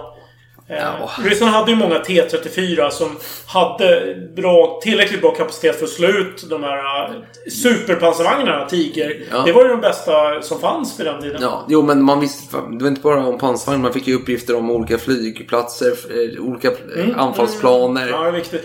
För, för att slå ut de här flygfälten. och- Precis, så ryssarna kunde agera på informationen och Mm. visste tyskarnas drag innan Ja. knappt tyskarna visste det. Men om vi ska kort sammanfatta så vann ju ryssarna det här slaget. Så Ja. det var ju väldigt viktig information. Precis. Eh, men i alla fall, om vi hoppar i kriget. Ja men absolut, det är ju jättekul. Eh, Istanbul, där händer mycket saker. Det är en spionstad utan dess like. Det är som Stockholm fast lite mer extremt. Där har vi till och med von Papen hänger där. Eh, tyskarnas sändebud. Ja, ja, ja. Jag tror de, eh, till och med den här uh, Burgess hade en massa orgier där i Istanbul också. Mm. Ja, jo, så var det öppet också på olika barer. Man satt och typ, så här, piskade varandra och höll på. Ja, men i Ja, alla fall. jo. Men von Papen han höll på att bli sprängd i bitar. Det var någon man Mm. som försökte spränga honom i en restaurang. Men man hade ju sitt favoritvapen på den här tiden, spioner. Väskbomben som man körde med. Mm. Men den sprängdes lite för tidigt och sådär. Så det var lite schysst. Väskor var ju en viktig grej. För jag vet att jag såg en video från eh, när eh, Philby höll någon slags tal för eh, Stasi Mm. 1981. Då beskrev han sin, sitt arbetssätt med att på morgonen, eller för, förlåt, när han var klar med en arbetsdag, då hade han fyllt sin portfölj med en Ja. massa arbetsdokument som han själv hade skrivit. Med Ja. alla rapporter och allt Ja. det kan vara. Så gick han hem och så lämnade han det till någon eh, rysk agent som Ja. kopierade, fotograferade alla de här dokumenten. Och på morgonen fick han tillbaka sin portfölj. Och så gick han bara tillbaka till jobbet. Mm. Ja. Och det här upprepade han gång på gång på gång på gång i åratal. Ja, ja. Alla, alla litar ju på med portfölj på den här tiden. Det är... Portföljer, det var, det var den fan, jag- tidens eh, Jag är ju uppväxt, min pappa gick alltid ut med portfölj när jag gick till banken när han jobbade. Alltid en portfölj. Ja, men det är ju älskvärt med portfölj. Det, Ja, men det, en det är trygghet. Det är trygghet. Man litar på man med portfölj. Det är ja. här... Jag får en bra känsla på Ja, men det är portföljer. så. Du kan inte tro att någon med en portfölj gör någonting skumt. Det känns ju väldigt tryggt. Nej, det här är någon som, som, som gillar sitt... Nej, men en, en riktig... Revisor. Ja, revisor eller... Det här är Jag en tänker- eldsjäl. Det är någon som jobbar hårt för eh, landets bästa. Nej, men jag tänker så här, struktur och trygghet. Den här personen har kvar sina deklarationer från eh, 40-talet. Ja, gud ja. Typ 40 års deklarationer bara ligger på... Jesus, tänk om de gjorde fel för 40 år sedan. Då fan ska det bli en reklamation. Ja, men precis. Då, Herre- om man betalat för lite skatt så betalar man upp... eh, Den personen tänker så här. Om Skatteverket ringer och säger Hörru du! Det finns en deklaration här för 30 år sedan som har en felaktig post. Då går han till sitt dokumentarkiv. Han slår upp den sidan, kontrollerar och säger Nej, ni har fel. Jag har de här uppgifterna. De är signerade av bankdirektören. Det här är korrekt. Ja, Ni har fel! det var på en tid då bankdirektören var väldigt... Eh, alltså, gud, ja. det var ju en auktoritet. Det var Gud själv. Ja, ja, gud ja. ja, vi ska gå vidare. Ja, vi går I alla fall, det var mycket drama i Istanbul i alla fall. Ja. Papen höll på att bli mördad och alla spioner var där och höll på och härjade. Och det var många som ville fly från olika ryska spioner ville fly till England och så vidare. Mm.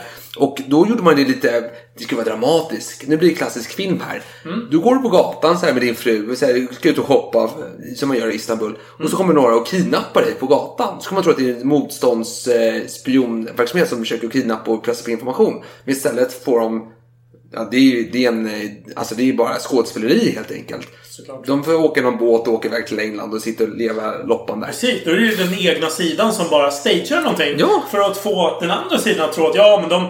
Oj, nu kidnappar de våra agenter eller vad det nu kan vara. Ja, precis. Ja. Men kriget börjar nalkas.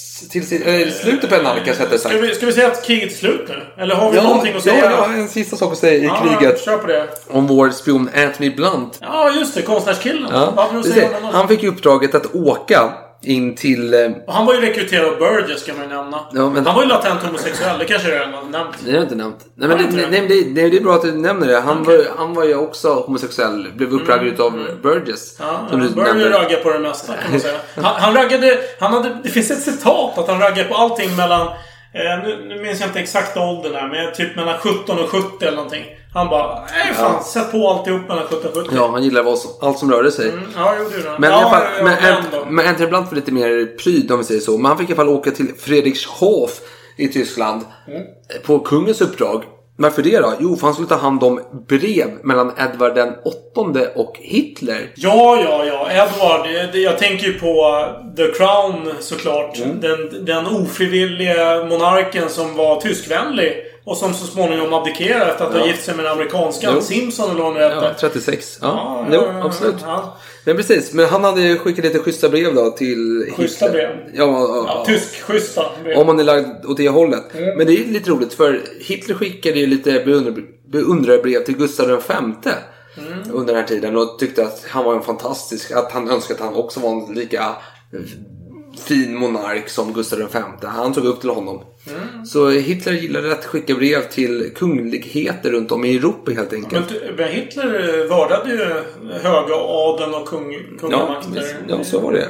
Men i alla fall, de här breven, de ville man inte skulle hamna i allmänhetens blickfång. Så eh, Anthony Blunt fick åka dit och ta hand om breven så att man inte spred denna, ja, kanske extremt tyskvänliga åsikter som Edvard den åttonde höll trots att hans land själv var under hotet från tyskarna. Inte så jättepatriotisk kan man tycka. Men ja, Blunt gjorde den tjänsten för sitt hemland. Trots allt. Kriget är slut och vi har inte nämnt det med Philby och hans fru.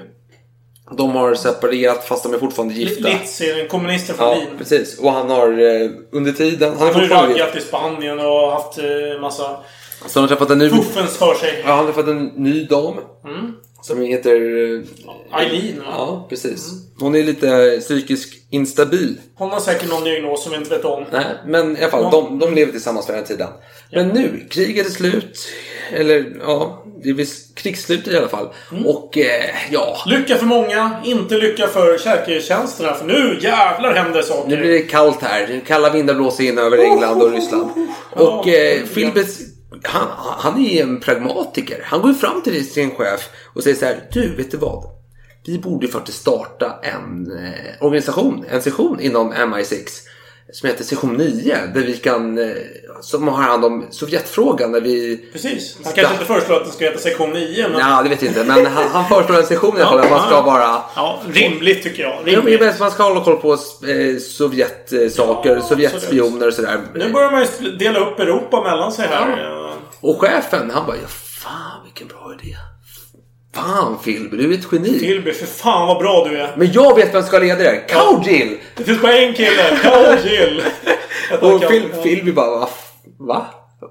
Nej, jag tänkte Ja. att jag skulle leda. Alltså det här var en jättebra idé från min sida, men jag hade ju såklart trott att de skulle rekommendera mig. Ja, men Philby är en gentleman utav rang. Han är en brittisk gentleman. Vad gör brittiska gentlemän? Ja, han, han Man- tar smällen. Nej, nej, man startar en trakasserikampanj mot Cowgill. Nej, vänta nu. Nej, du går händelserna i förväg.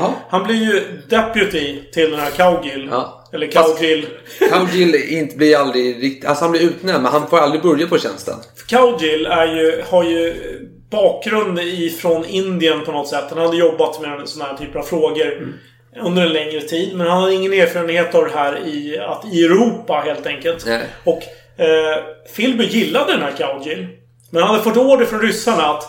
Eh, ryssarna hade sagt så här. Om den här Cowgill skulle försvinna, vem skulle bli chef då? Och då säger Philby, ja, jag är ju hans eh, nästa man i tur. Så Ja. det, det skulle nog vara jag. Och då säger de här ryssarna Ja, vi vill att du ska bli chef för det här, Ja. den här nya tjänsten. Kontraspionage mot, vad säger man?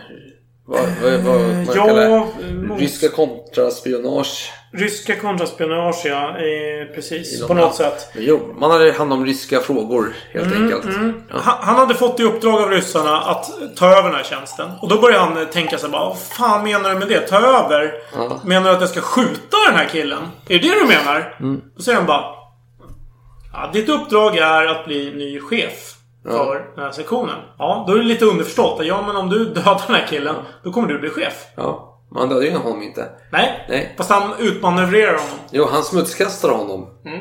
Och han, Och det gillar han inte. Han, han, redan 30 år senare så säger... Eller redan.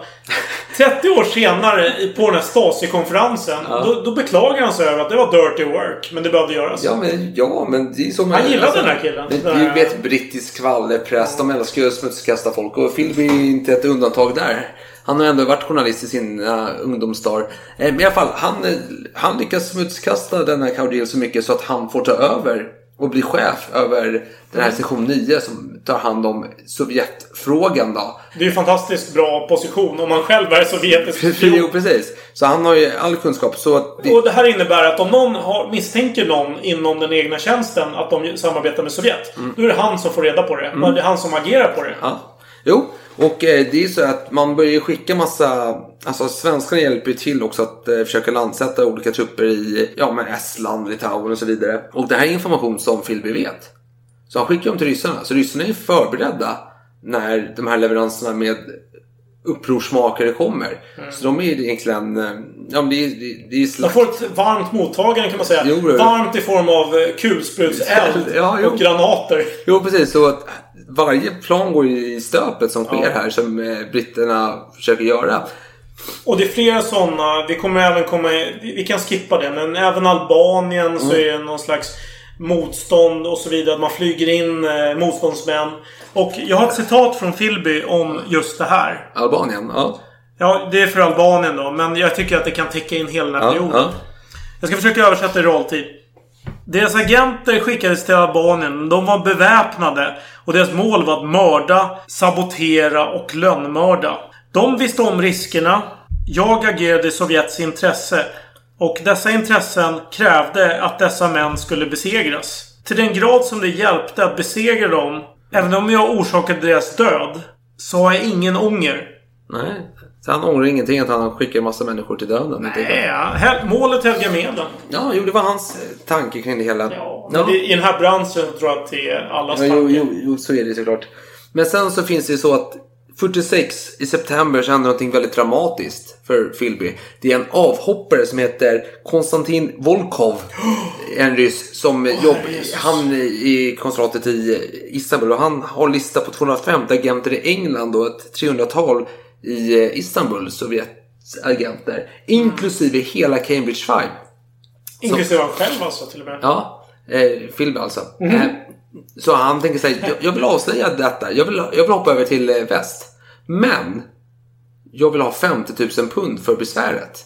Jag och min fru ska komma över och ni får betala. Så han, han kontaktar ju en eh, ambassadör i Istanbul, eh, brittisk. Då säger han så här, något liknande att jag vet att en av agenterna jobbar som chef över det brittiska kontraspionaget i London. Och den här uppgiften skickas till Philbys chef, Mm. Mackenzie. Som skickar till film. Och, och, han, och han tittar på det han bara, ja men det här ser bra ut. Philby tar hand om detta. Och Philby får de här dokumenten framför sig bara. Och han, han själv har kommenterat sig bara, här läste jag att det finns tre stycken personer som har infiltrerat Mm. eh, utrikesspionageavdelningen plus en är chef. för den kontraspionagedelen. Och den chefen är jag. Och den är jag. Så han bara, jaha, ja, nu ska jag agera på detta. Och detta att han säger tre stycken officerare plus en chef. Det stärker din tes om att Kane Cross inte var en del av Cambridge Five. För det är bara fyra stycken som eh, den här Volkov ska avslöja. Inte fem. Mm. Ja. Så det kan Okej. vi ha med oss det i framtiden. Det är bra. Det är en ekvation som vi försöker Ja. lägga ihop sen på Ja, slutet. precis. Så vad gör då eh, Philby? Han går till sin chef Mackenzie och bara, men vet du vad? Det här är ju väldigt Det här bra." måste jag lösa. Ja, han, han är ju tydlig. Han bara Jag är en yrkesmänniska. Nej men vad fan. Det här måste jag ju reda ut. Det här är ju inte okej. Ja, Om jo. det här händer, då måste jag lösa det. Mm. Så han gör ju det som en, en kompetent person skulle ha gjort. Han åker ner till Istanbul och ska hjälpa den här Volkov på plats. Precis. Men han vill inte åka direkt. Han, vill, han tar ju massa omvägar så det tar nästan tar väldigt lång tid för honom att komma ner till Istanbul för det första. Väldigt dramatiskt lång tid. Det går ju många ryska meddelanden under tiden där. Jo. Det är väldigt tät kommunikation mellan Moskva och London. Jo, för man märker det. Brittiska underrättelsetjänsten märker att först efter att Philby ska åka ner dit så ökar eh, meddelandefrekvensen. Ja, kuperade meddelanden London och och London. Moskva. Och sen därefter, en timme senare, kommer meddelanden från Moskva till Istanbul. Ja. Men chefen... Och det, och det här är någonting som man faktiskt registrerar Ja. även i London. Att Ja. oj, nu händer mycket grejer här. Men chefen säger bara, ja men det här är bara en slump. Nej, det här... men, det är inget som analyseras just då kan jag säga. Men det är någonting som kanske tittas på i efterhand. Jo, men det är också den här naivi- naiviteten inom Ja, underrättelsetjänsten. Man borde ju liksom i en kritisk verksamhet Nej, bara, tänker- vad fan, det här är Jag, ju jag tror man suspekt. tänker så här. Eh, Okej, den enda möjliga förklaringen skulle vara att Philby, en eh, högst aristokratisk, högt ärovärdig man, skulle vara en förrädare. Nej, det är otänkbart. Vi stryker. Ja, men- det är inte måste- möjligt. Det är men- fel på era verktyg. Ja, men- Fixa verktygen! Det är dåliga verktyg, dålig teknik. Det här är, alltså, det är som. Tjernobyl all over. Ja, Ja, det serie, väldigt fantastisk trist. serie. Ja, men, ja. Men, ja, men jag tror... Misstänker man ens Philby här? Eh, Nej, gud nej. Han är ju inte... Han är ju Nej, men- beyond... Philby åker ner dit och då är så här, vill han ju träffa Volkov.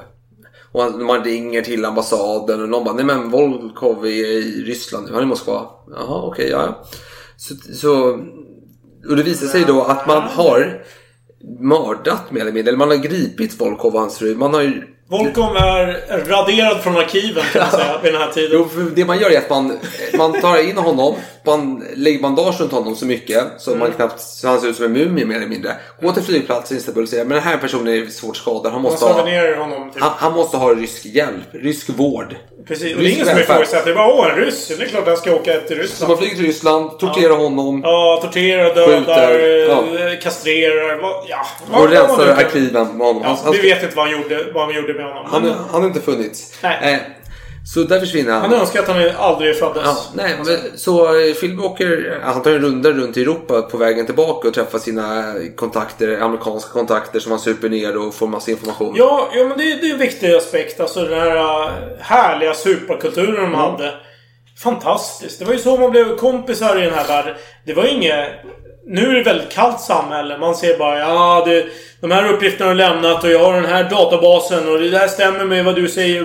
Ja. På den tiden var det bara Men du är en skön kille. Jag litar på dig. Du kan Du- dricka en flaska whisky Allt du problem. säger är sant. Allt du säger emot är falskt. Bla bla bla bla. Ja. Det var på den nivån. Man går på karaktär mycket. Exakt. Eh, men i alla fall, han, han åker tillbaka till London och då pratar han med sin chef och säger så här. Men du, jag vill åka till Östtyskland. För jag vill skiljas från min fru. Okej. För det, det första du sa där med Östtyskland, det lät ju inte eh, okej. Nej. Men när du ska skilja från din fru, ja, ja men vad fine. Jo, men då- Varför ska du just eh, åka till Östtyskland för att skilja dig med din fru? Ja, för Har jag du någon förklaring? Ja, men jag har ju en annan fru eh, som jag vill gifta mig med. Ja, jo, jo, visst. Men varför ska du just eh, åka till För Östtyskland? hon bor där. Jaha, hon bor där. Ja, men då är det okej. Ja, jo. Så då gör man lite bakgrundskoll på henne och upptäcker att jaha, hon är en råkommunist och varit med Jaha, ja, men jag förstår att du skilja dig med henne. Ja, men fan. Här ska du få en, eh, en fin liten stämpel från mig här. Mm. Typ, nu är det okej. Nu kan du åka dit. Sen åker ner dit och träffar henne och, och skiljer sig då. Hon har också en annan Mm. man sedan tidigare. Men han gör lite andra saker där på köpet också. Träffar kontakter och så vidare. Mm. Och under tiden, om vi pratar om de andra fyra i gänget. Eh, vi har Burgess. Det är lite intressant för han gillar att träffa sina eh, ryska kontakter ute på stan. Han vill se dem offentligheten. Så han går runt med lite dokument och lämnar över till dem. Och eh, en, gång, en gång är på en bar. Och så ska han träffa sin kontakt. Och så råkar han tappa ut den här mappen med alla dokument på golvet. Så det bara sprider ut sig. Och då är en polis i närheten. Men du vet, serve and protect. Det är polisen hans motto. Så han hjälper till att plocka upp alla de här dokumenten prydligt. Men KGB-agenten skriver ner bara Ja, det här är en slarvig kille. Han går och släpper hemliga dokument på marken och så. Han får ju en fotnot. Det är som en... Man kan Ja. säga, som en grundskoleelev som får en tillsägelse om då olämpligt beteende. Ja. Men det vet alla om att Ja, han är ja. väldigt olämplig. Ja, ja, absolut, absolut, absolut. Men under den här tiden... Men det är en styrka också. Ja. Att, att han är så olämplig, det gör att han... Det är ingen som misstänker honom. Han snackar så mycket skit. Jaha, för på fyllan säger han ibland Jag är rysk agent, jag är rysk agent! Och Folk bara, vad är det för jävla... Alltså det är den här killen. Han Attention whore, Han är en attention whore. Ja, det funkar ju väldigt bra.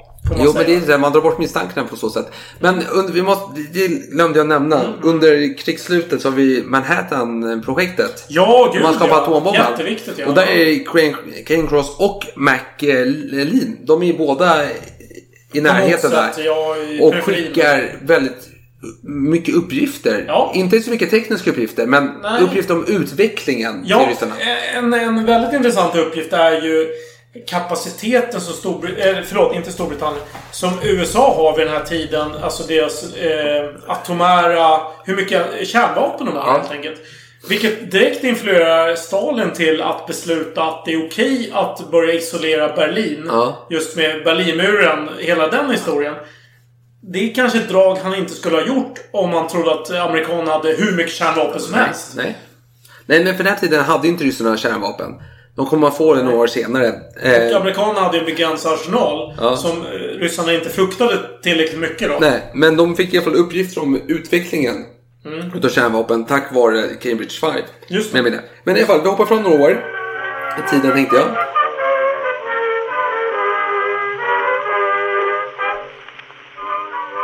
Vi hoppar fram till 50-talet. Eh, Philby, Han är ju sambandsofficer i CIA i Washington. ja, han blir skickad på MI6 räkning ut till USA. Och eh, McLean, han har ju lämnat USA på den här tiden och tillbaka till London. Eh, Philby är där. Burgess kommer till England också, håller på. Och han är ju extremt vild på den här tiden.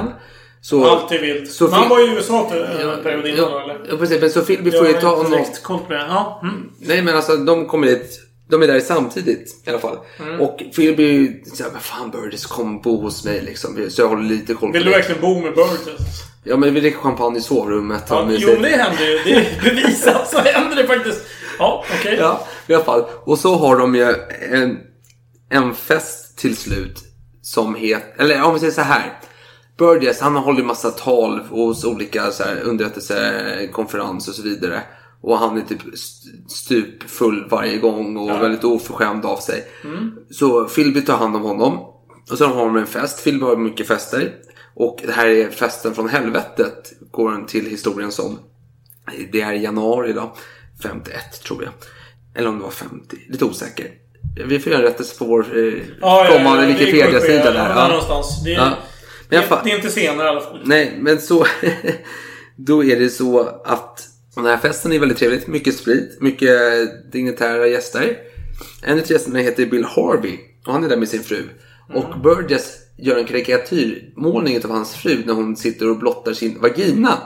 Eh, och då blir Bill så jävla sur så han slår till Burgess i ansiktet och Burgess tycker det är skitkul och så vidare. Ja, jo, inte helt oprovocerat, men Burgess verkar ju ha förväntat sig det. Ja, Han kanske till och med gillar det. Ja, ja absolut. Kanske. Det kan det vara. Det är inte orimligt att tro.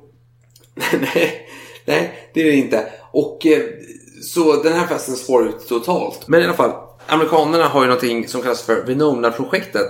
Det är att man under en längre tid har samlat in krypterade meddelanden från ryssarna. Även när man var allierade, eller ja, vänner till det kalla kriget.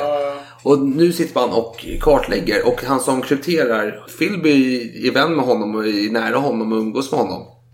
Och försöker ta reda på vad som händer. Och sen får man reda på att, eller man knäcker ett meddelande som är så att Homers fru är gravid och bor hos sin mamma.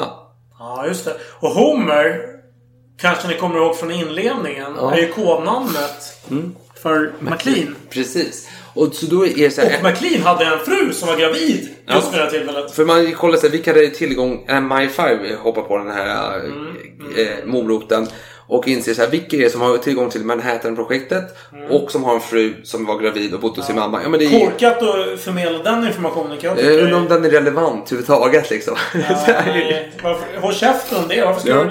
Ja. Nej, Så Donald McLean, han eh, blir då mer eller mindre misstänkt. Ja, han blir den eh, första mannen. Eller vad blir det? Ja.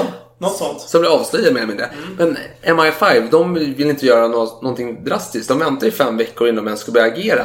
För att samla mer information om honom. Jo, men det här är ju en högt uppsatt kille. Ja, men så Philby... Det här är ingen drägg. Det här är en eh, överklassman. Jo, men Philby vet ju om detta, att Ja, de är honom på spåren. Så han och Burris tänker, hur ska vi varna McLean Lean. i London?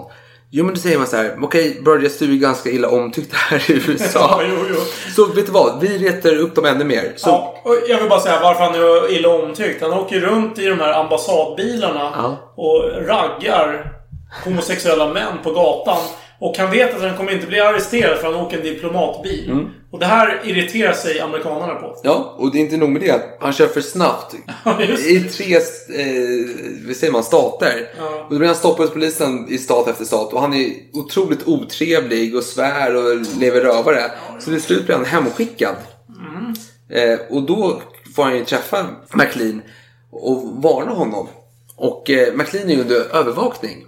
Men britter och övervakning på den här tiden är ju en naiv verksamhet. Ja. Spioner som spion, spionerar på spioner. De är lediga. Ja, på lördagar och söndagar. I alla fall här, början av 50-talet. Ja, oreligiösa Ja, människor. jo, men, men så de, McLean, han är inte bevakad över helgen. Nej. Så han passar ju på att, eh, vad, säger man? Schappa. Ja, han eh, flyr. Och då vill ryssarna att Burgess ska följa med honom. Och Burgess är så här, nej men vänta, om jag flyr, då riktas ju misstanken mot Philby och de andra. Och Philby säger, han skulle inte fly. Men så börjar det tänka så här, okej, jag åker med honom, som ryssarna vill, så åker jag tillbaka. Innan eh, britterna märker något.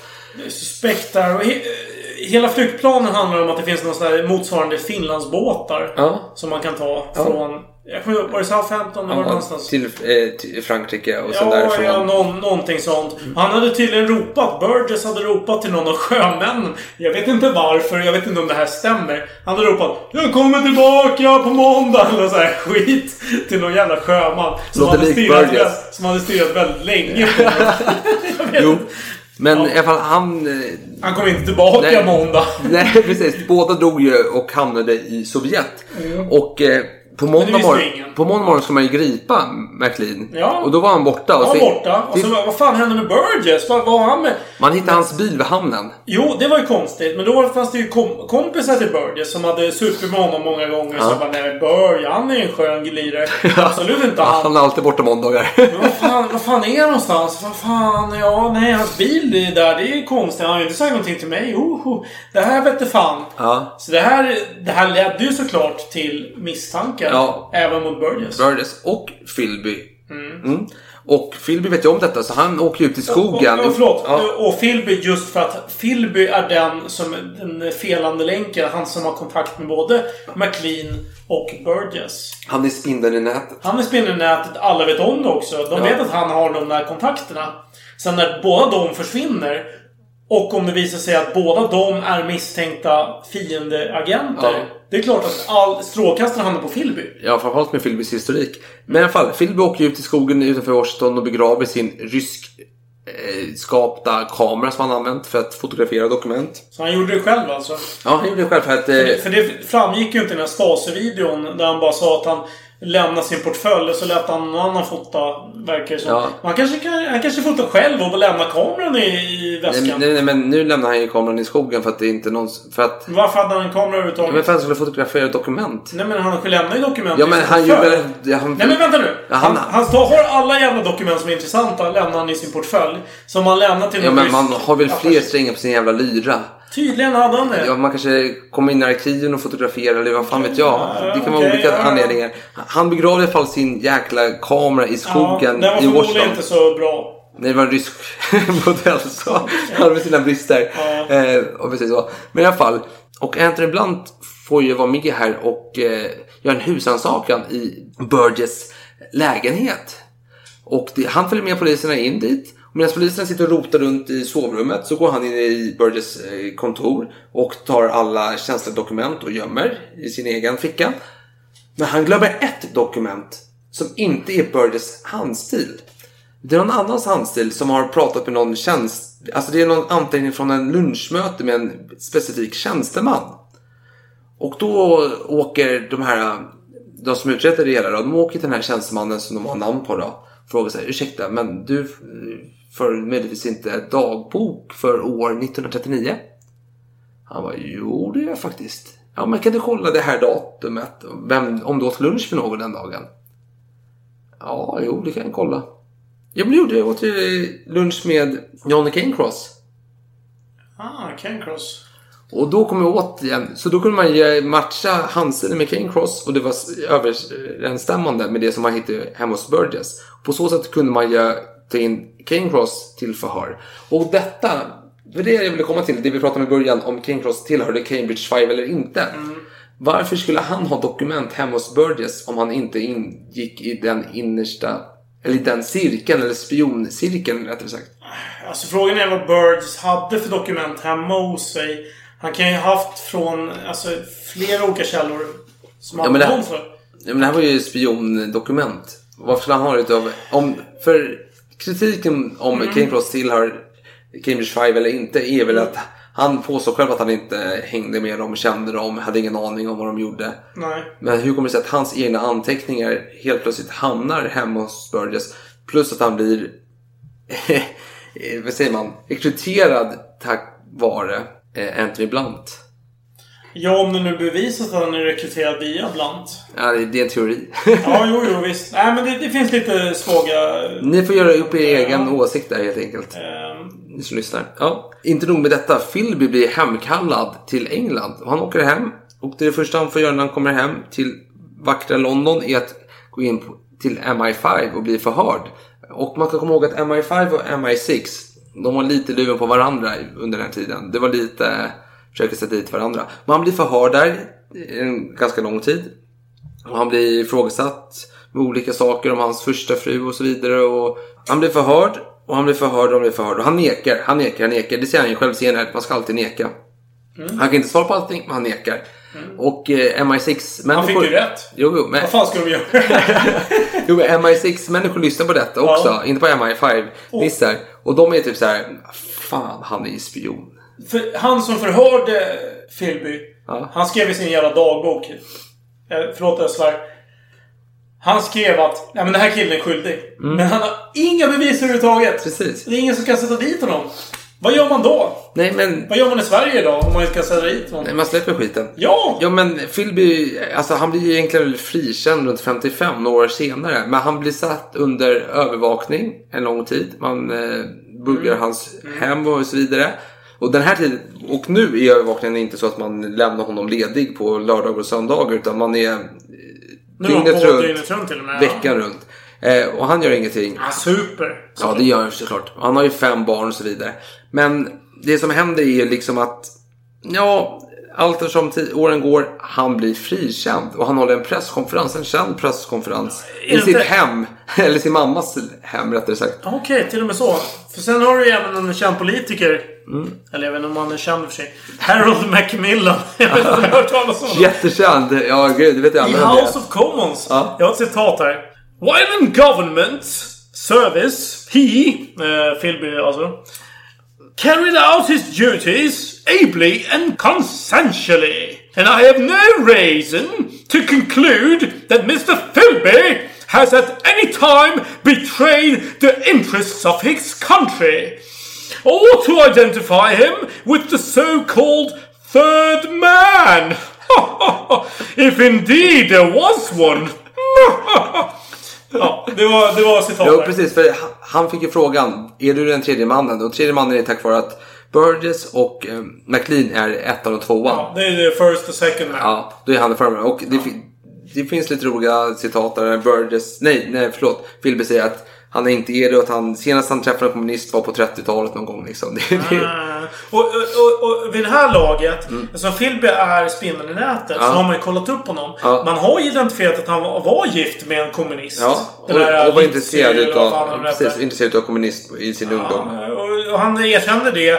Och, så- och de här förhören, det är klart, de, de blev ju övertygade. Han bara blånekade på direkta anklagelser. Och man kom ju väldigt långt med det. Han var ju överklass. Varför skulle de ifrågasätta hans Jo, men- eh, ord? Han blev av med jobbet i alla fall hos MI6. Ja, blev han det? Ja, det blev han. Eller? Jo, han, han, fick inga uppdrag, men han var inte avskedad. jo, Officiellt. jo, han sa upp sig om jag förstått det rätt. Okej, Eh, möjligen, möjligen. Vi, ja. vi sätter en parentes runt det. Ja. I alla fall, och han sitter där och häckar och miserabel. I fyra, fem år. Ja, Men resultatet jag drog, det var ju när han friades. precis. precis. Mm. Men eh, han var fortfarande isolerad kan man säga och övervakat. Mm. Eh, och ryssarna tänkte så här, shit, vi vill inte att han ska knäckas. Så vi måste uppmuntra honom genom en stor muta på ett x antal tusen pund. Mm. Men vi kan inte komma åt honom eftersom att han är övervakad hela tiden. Så det är väldigt suspekt om någon jävla ryss kommer dit och lämnar över massa pengar till honom. eh, så då kontaktar man Blunt, Anthony Blunt. Och han, är, han har ju lämnat eh, spionverksamheten vid den här tiden. Och är någon föreläsare i nå- något språk, är det norska språk och sånt där Han liknande. är ju en akademiker. Han gillar språk och konst. Han Ja. översätter fransk litteratur. Ja. Poussin till exempel. Ja. De fina eh, renässansmålningarna Ja. som ni kan se i Louvren. ni är intresserade av det. Ja. Vilket jag tycker att ni borde vara. Ja, Louvren är fint. Ja, ja, absolut. Fall. Men i alla fall, du berättar en spion när han går fram efter föreläsningen. Och så har han ett vykort har skrivit någonting på baksidan. Eh, och så säger han så här, det var fullt med kvinnor runt omkring Anthony Blunt som ville prata med honom. Men till slut kom jag fram och lämnade fram mitt kort. Blunt tog det och vände på den och tittade och så nickade han och sa ja, ja, ja. Där har han svarat på alla frågor som Mm. den här spionen hade skrivit på baksidan. Och det detta känns ju verkligen som en klassisk 50-60-tals eh, spionfilm. Det är en fantastisk känsla. Ja, vad var frågorna han Ja, men typ såhär, möt mig i parken, det här klockslaget, den här Ja. dagen. Ja, ja, ja. Jag, jag är röstspion. Ja! Jag gör det här. Ja, ja, ja, ja, ja! Han var otroligt peppad. Ja, så han fick ju eh, uppgiften att träffa Philby. För det är ju mer rimligt att två underrättelsetjänstpersoner historiskt sett träffar varandra och umgås. Mm. Tror du det? Men till slut så finns det en vän till Philby som har varit en gammal trogen vän. Som heter Elliot. Som han är en gammal bekant. Som är en eh, riktig rå antikommunist. Som har varit stationerad i Schweiz ett många antal år. Och han, är, han, han tror ju att eh, Philby är oskyldig. Och han kom upp i en hög position i MI6. Och eh, ja, han eh, puttade tillbaka Philby i värmen igen. Han kom in från kylan här och blir placerad i Beirut. Och där får han eh, hänga ett tag och då är han officiellt en journalist. Men Han arbetar då för MI6 och även Sovjet igen. Ja, precis. Officiellt uppdrag från Storbritannien. Och då kommer, under den här tiden här i Beirut så kommer hans, det är i slutet av sex- eh, 50-talet, eh, runt 56 tror jag. Men runt eh, 1960 då kommer hans pappa på besök. Ja, den legendariska kvällen. Ja. Det var den enda gången han träffade sin far i vuxen ålder. Som han göt utav sällskapet dessutom. Ja! De hade trevligt De tillsammans. hade trevligt De och drack. sen när de tänkte så här, Fan, nu får det fan räcka. Nu har vi druckit typ 10 whisky var. Eh, godnatt farsan, säger han till sin far. Ja. Farsan säger godnatt, son. Sen tänker jag bara, vilken jävla fjolla. Så åker han vidare till en nattklubb, för han ska ju efterfesta såklart. Ja, ja. Han går hem och sover först några timmar och sen vaknar upp och går till nattklubben. Ja, till och med så. Ja. Han tänker kanske han behöver en liten siesta några timmar mitt i natten. Men sen bara Fan nu ska jag ut och supa igen! Utan min son! Woho! Så åker han ut.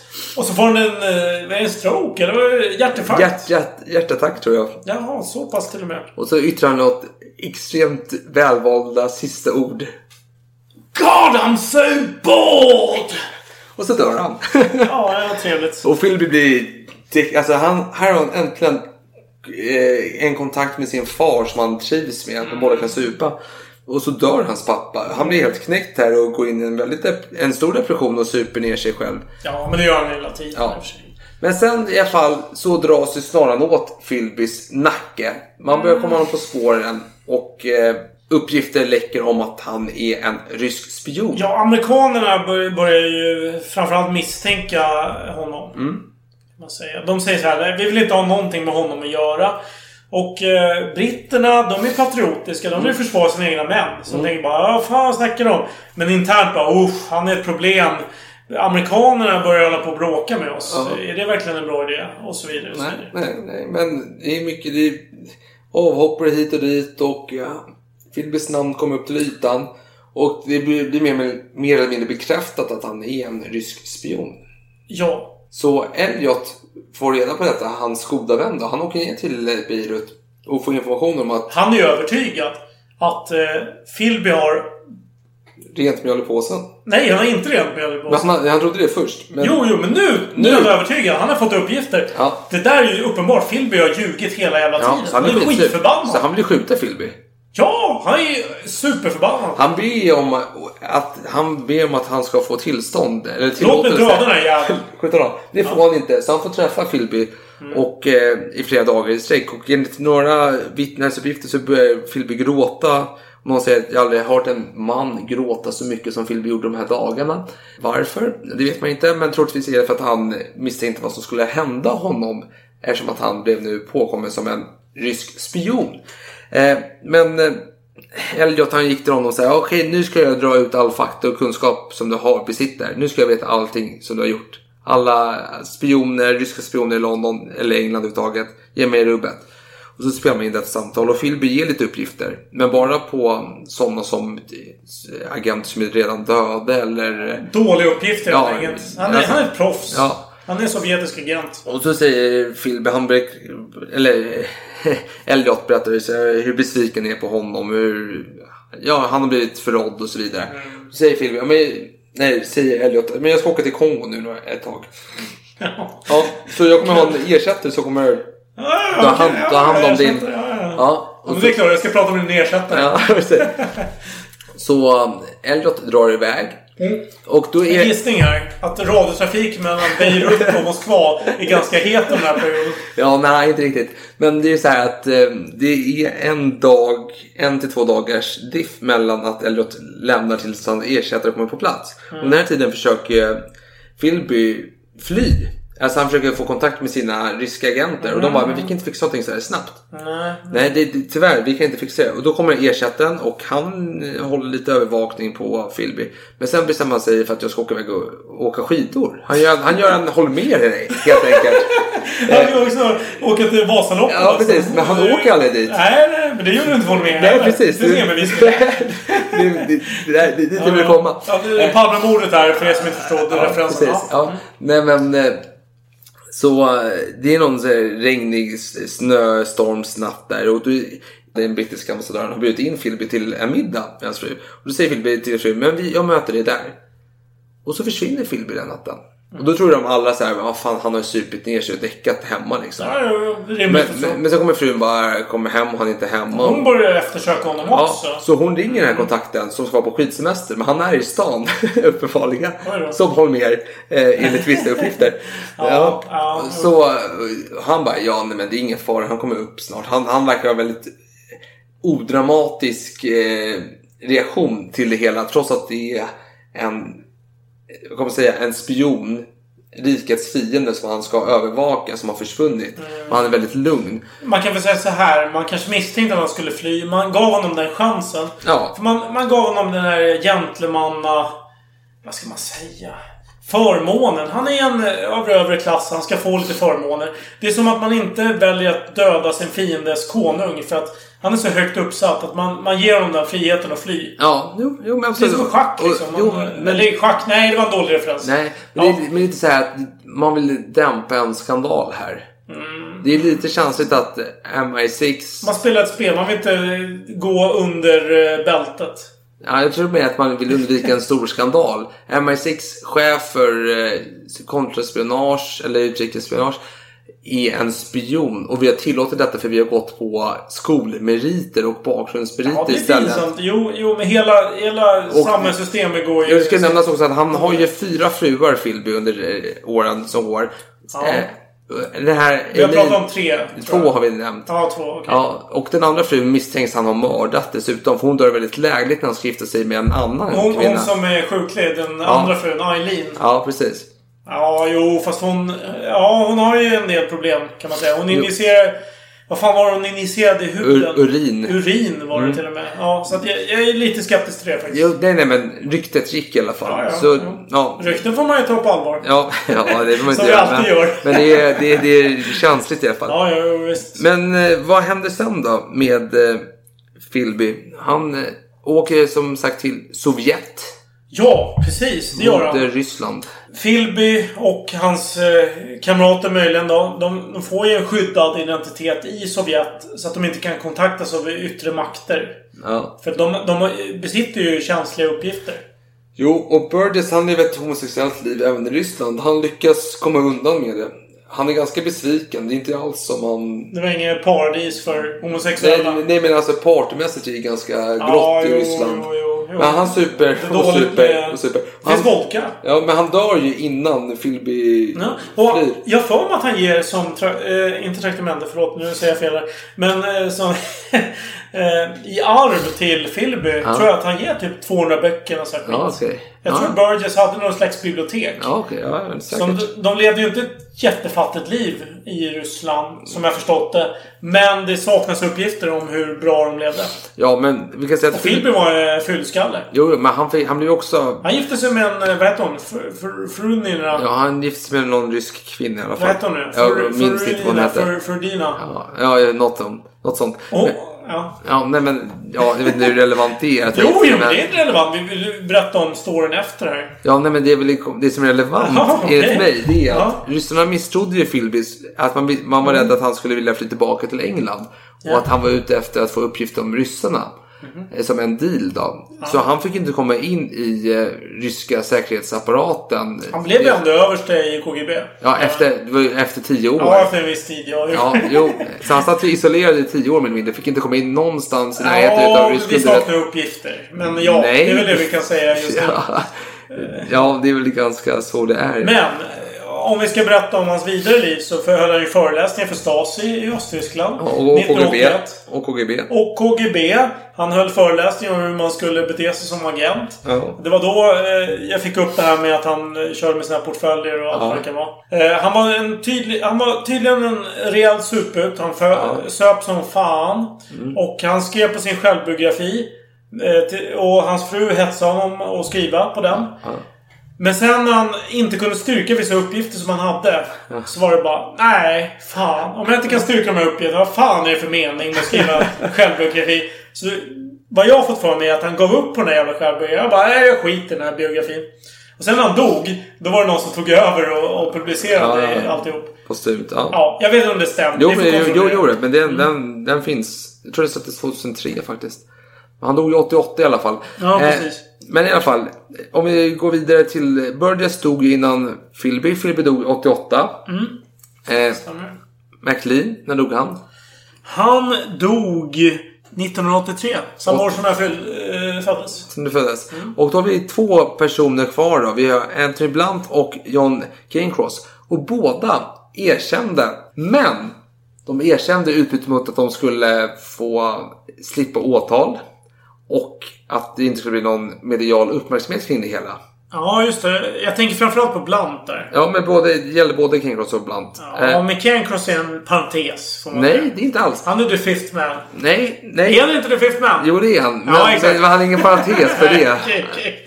Ja, okej. Utveckla. Ja, nej men och Blunt levde sitt liv. I, alltså han blev ju adlad och så vidare. Ja, herregud, han men, ett bra liv. Men sen 79, då är en premiärminister i Ja, England. Thatcher, Thatcher. Iron Woman. Och hon tänker att det här jäveln, han ska inte komma undan. Det vore hemskt att en eh, Fan, han- han var ju- landsförrädare. Han har ju fått medaljer och skit. Ja. Han var ju en väldekorerad eh, Men han var ju adlad för guds skull. Ja, ja. Han var ju the Sir Ja, ja. Anthony Blunt. Ja, ja. Men Eh.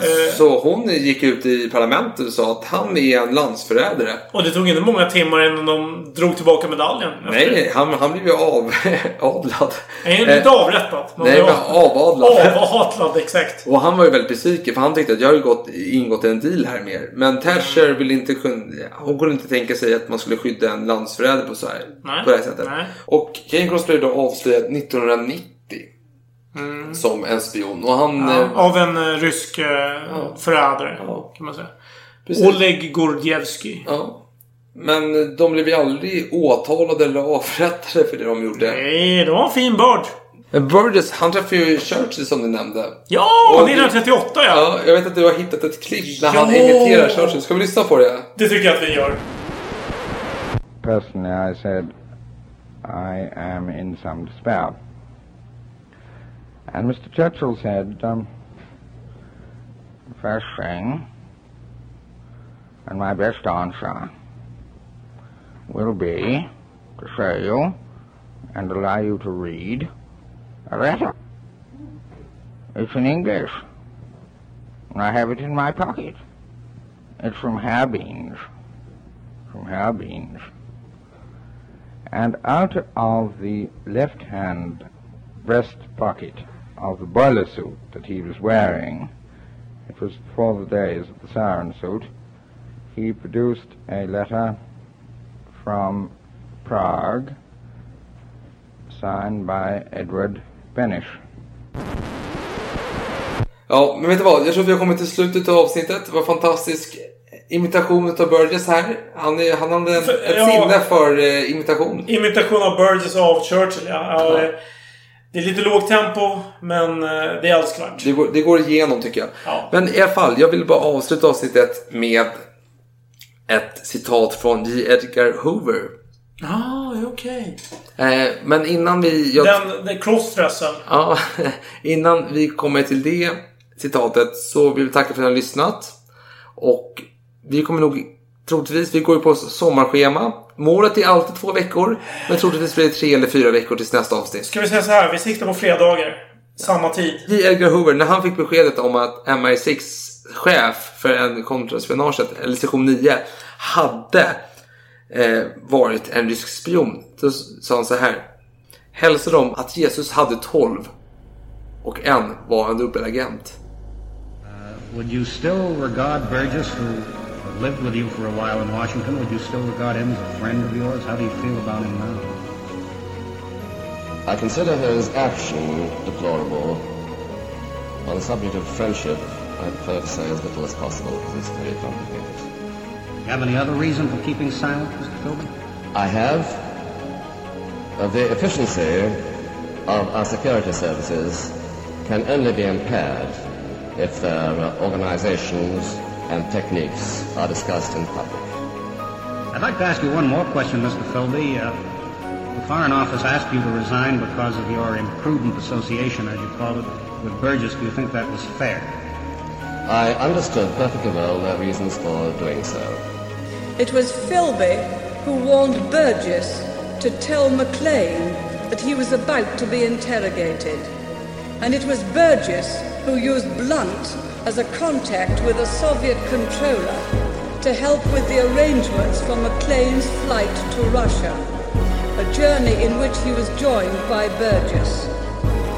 Blunt admits that on one occasion, between 1951 and 1956, he assisted Philby in contacting Russian intelligence. He has said that he has had no contact with Russian intelligence since then. Uh, I had in fact no information about um, British, um, none about British agents at all, when I wasn't connected with that uh, aspect, uh, with the section of MI5 that would have been connected with that aspect of MI6, so to speak, at all. And I had no information um, about military defences or military, um, anything to do really with, with the military side. When you made your confession, did the Queen know? Well, this is a, question again which I shall, I'm like, I would rather not discuss because my information is, uh, so to speak, second, if not second-hand, it's rather vague. Um, and I can only say that as far as I was told at the time and later, she was not. But I, I may be wrong. That was what I was told.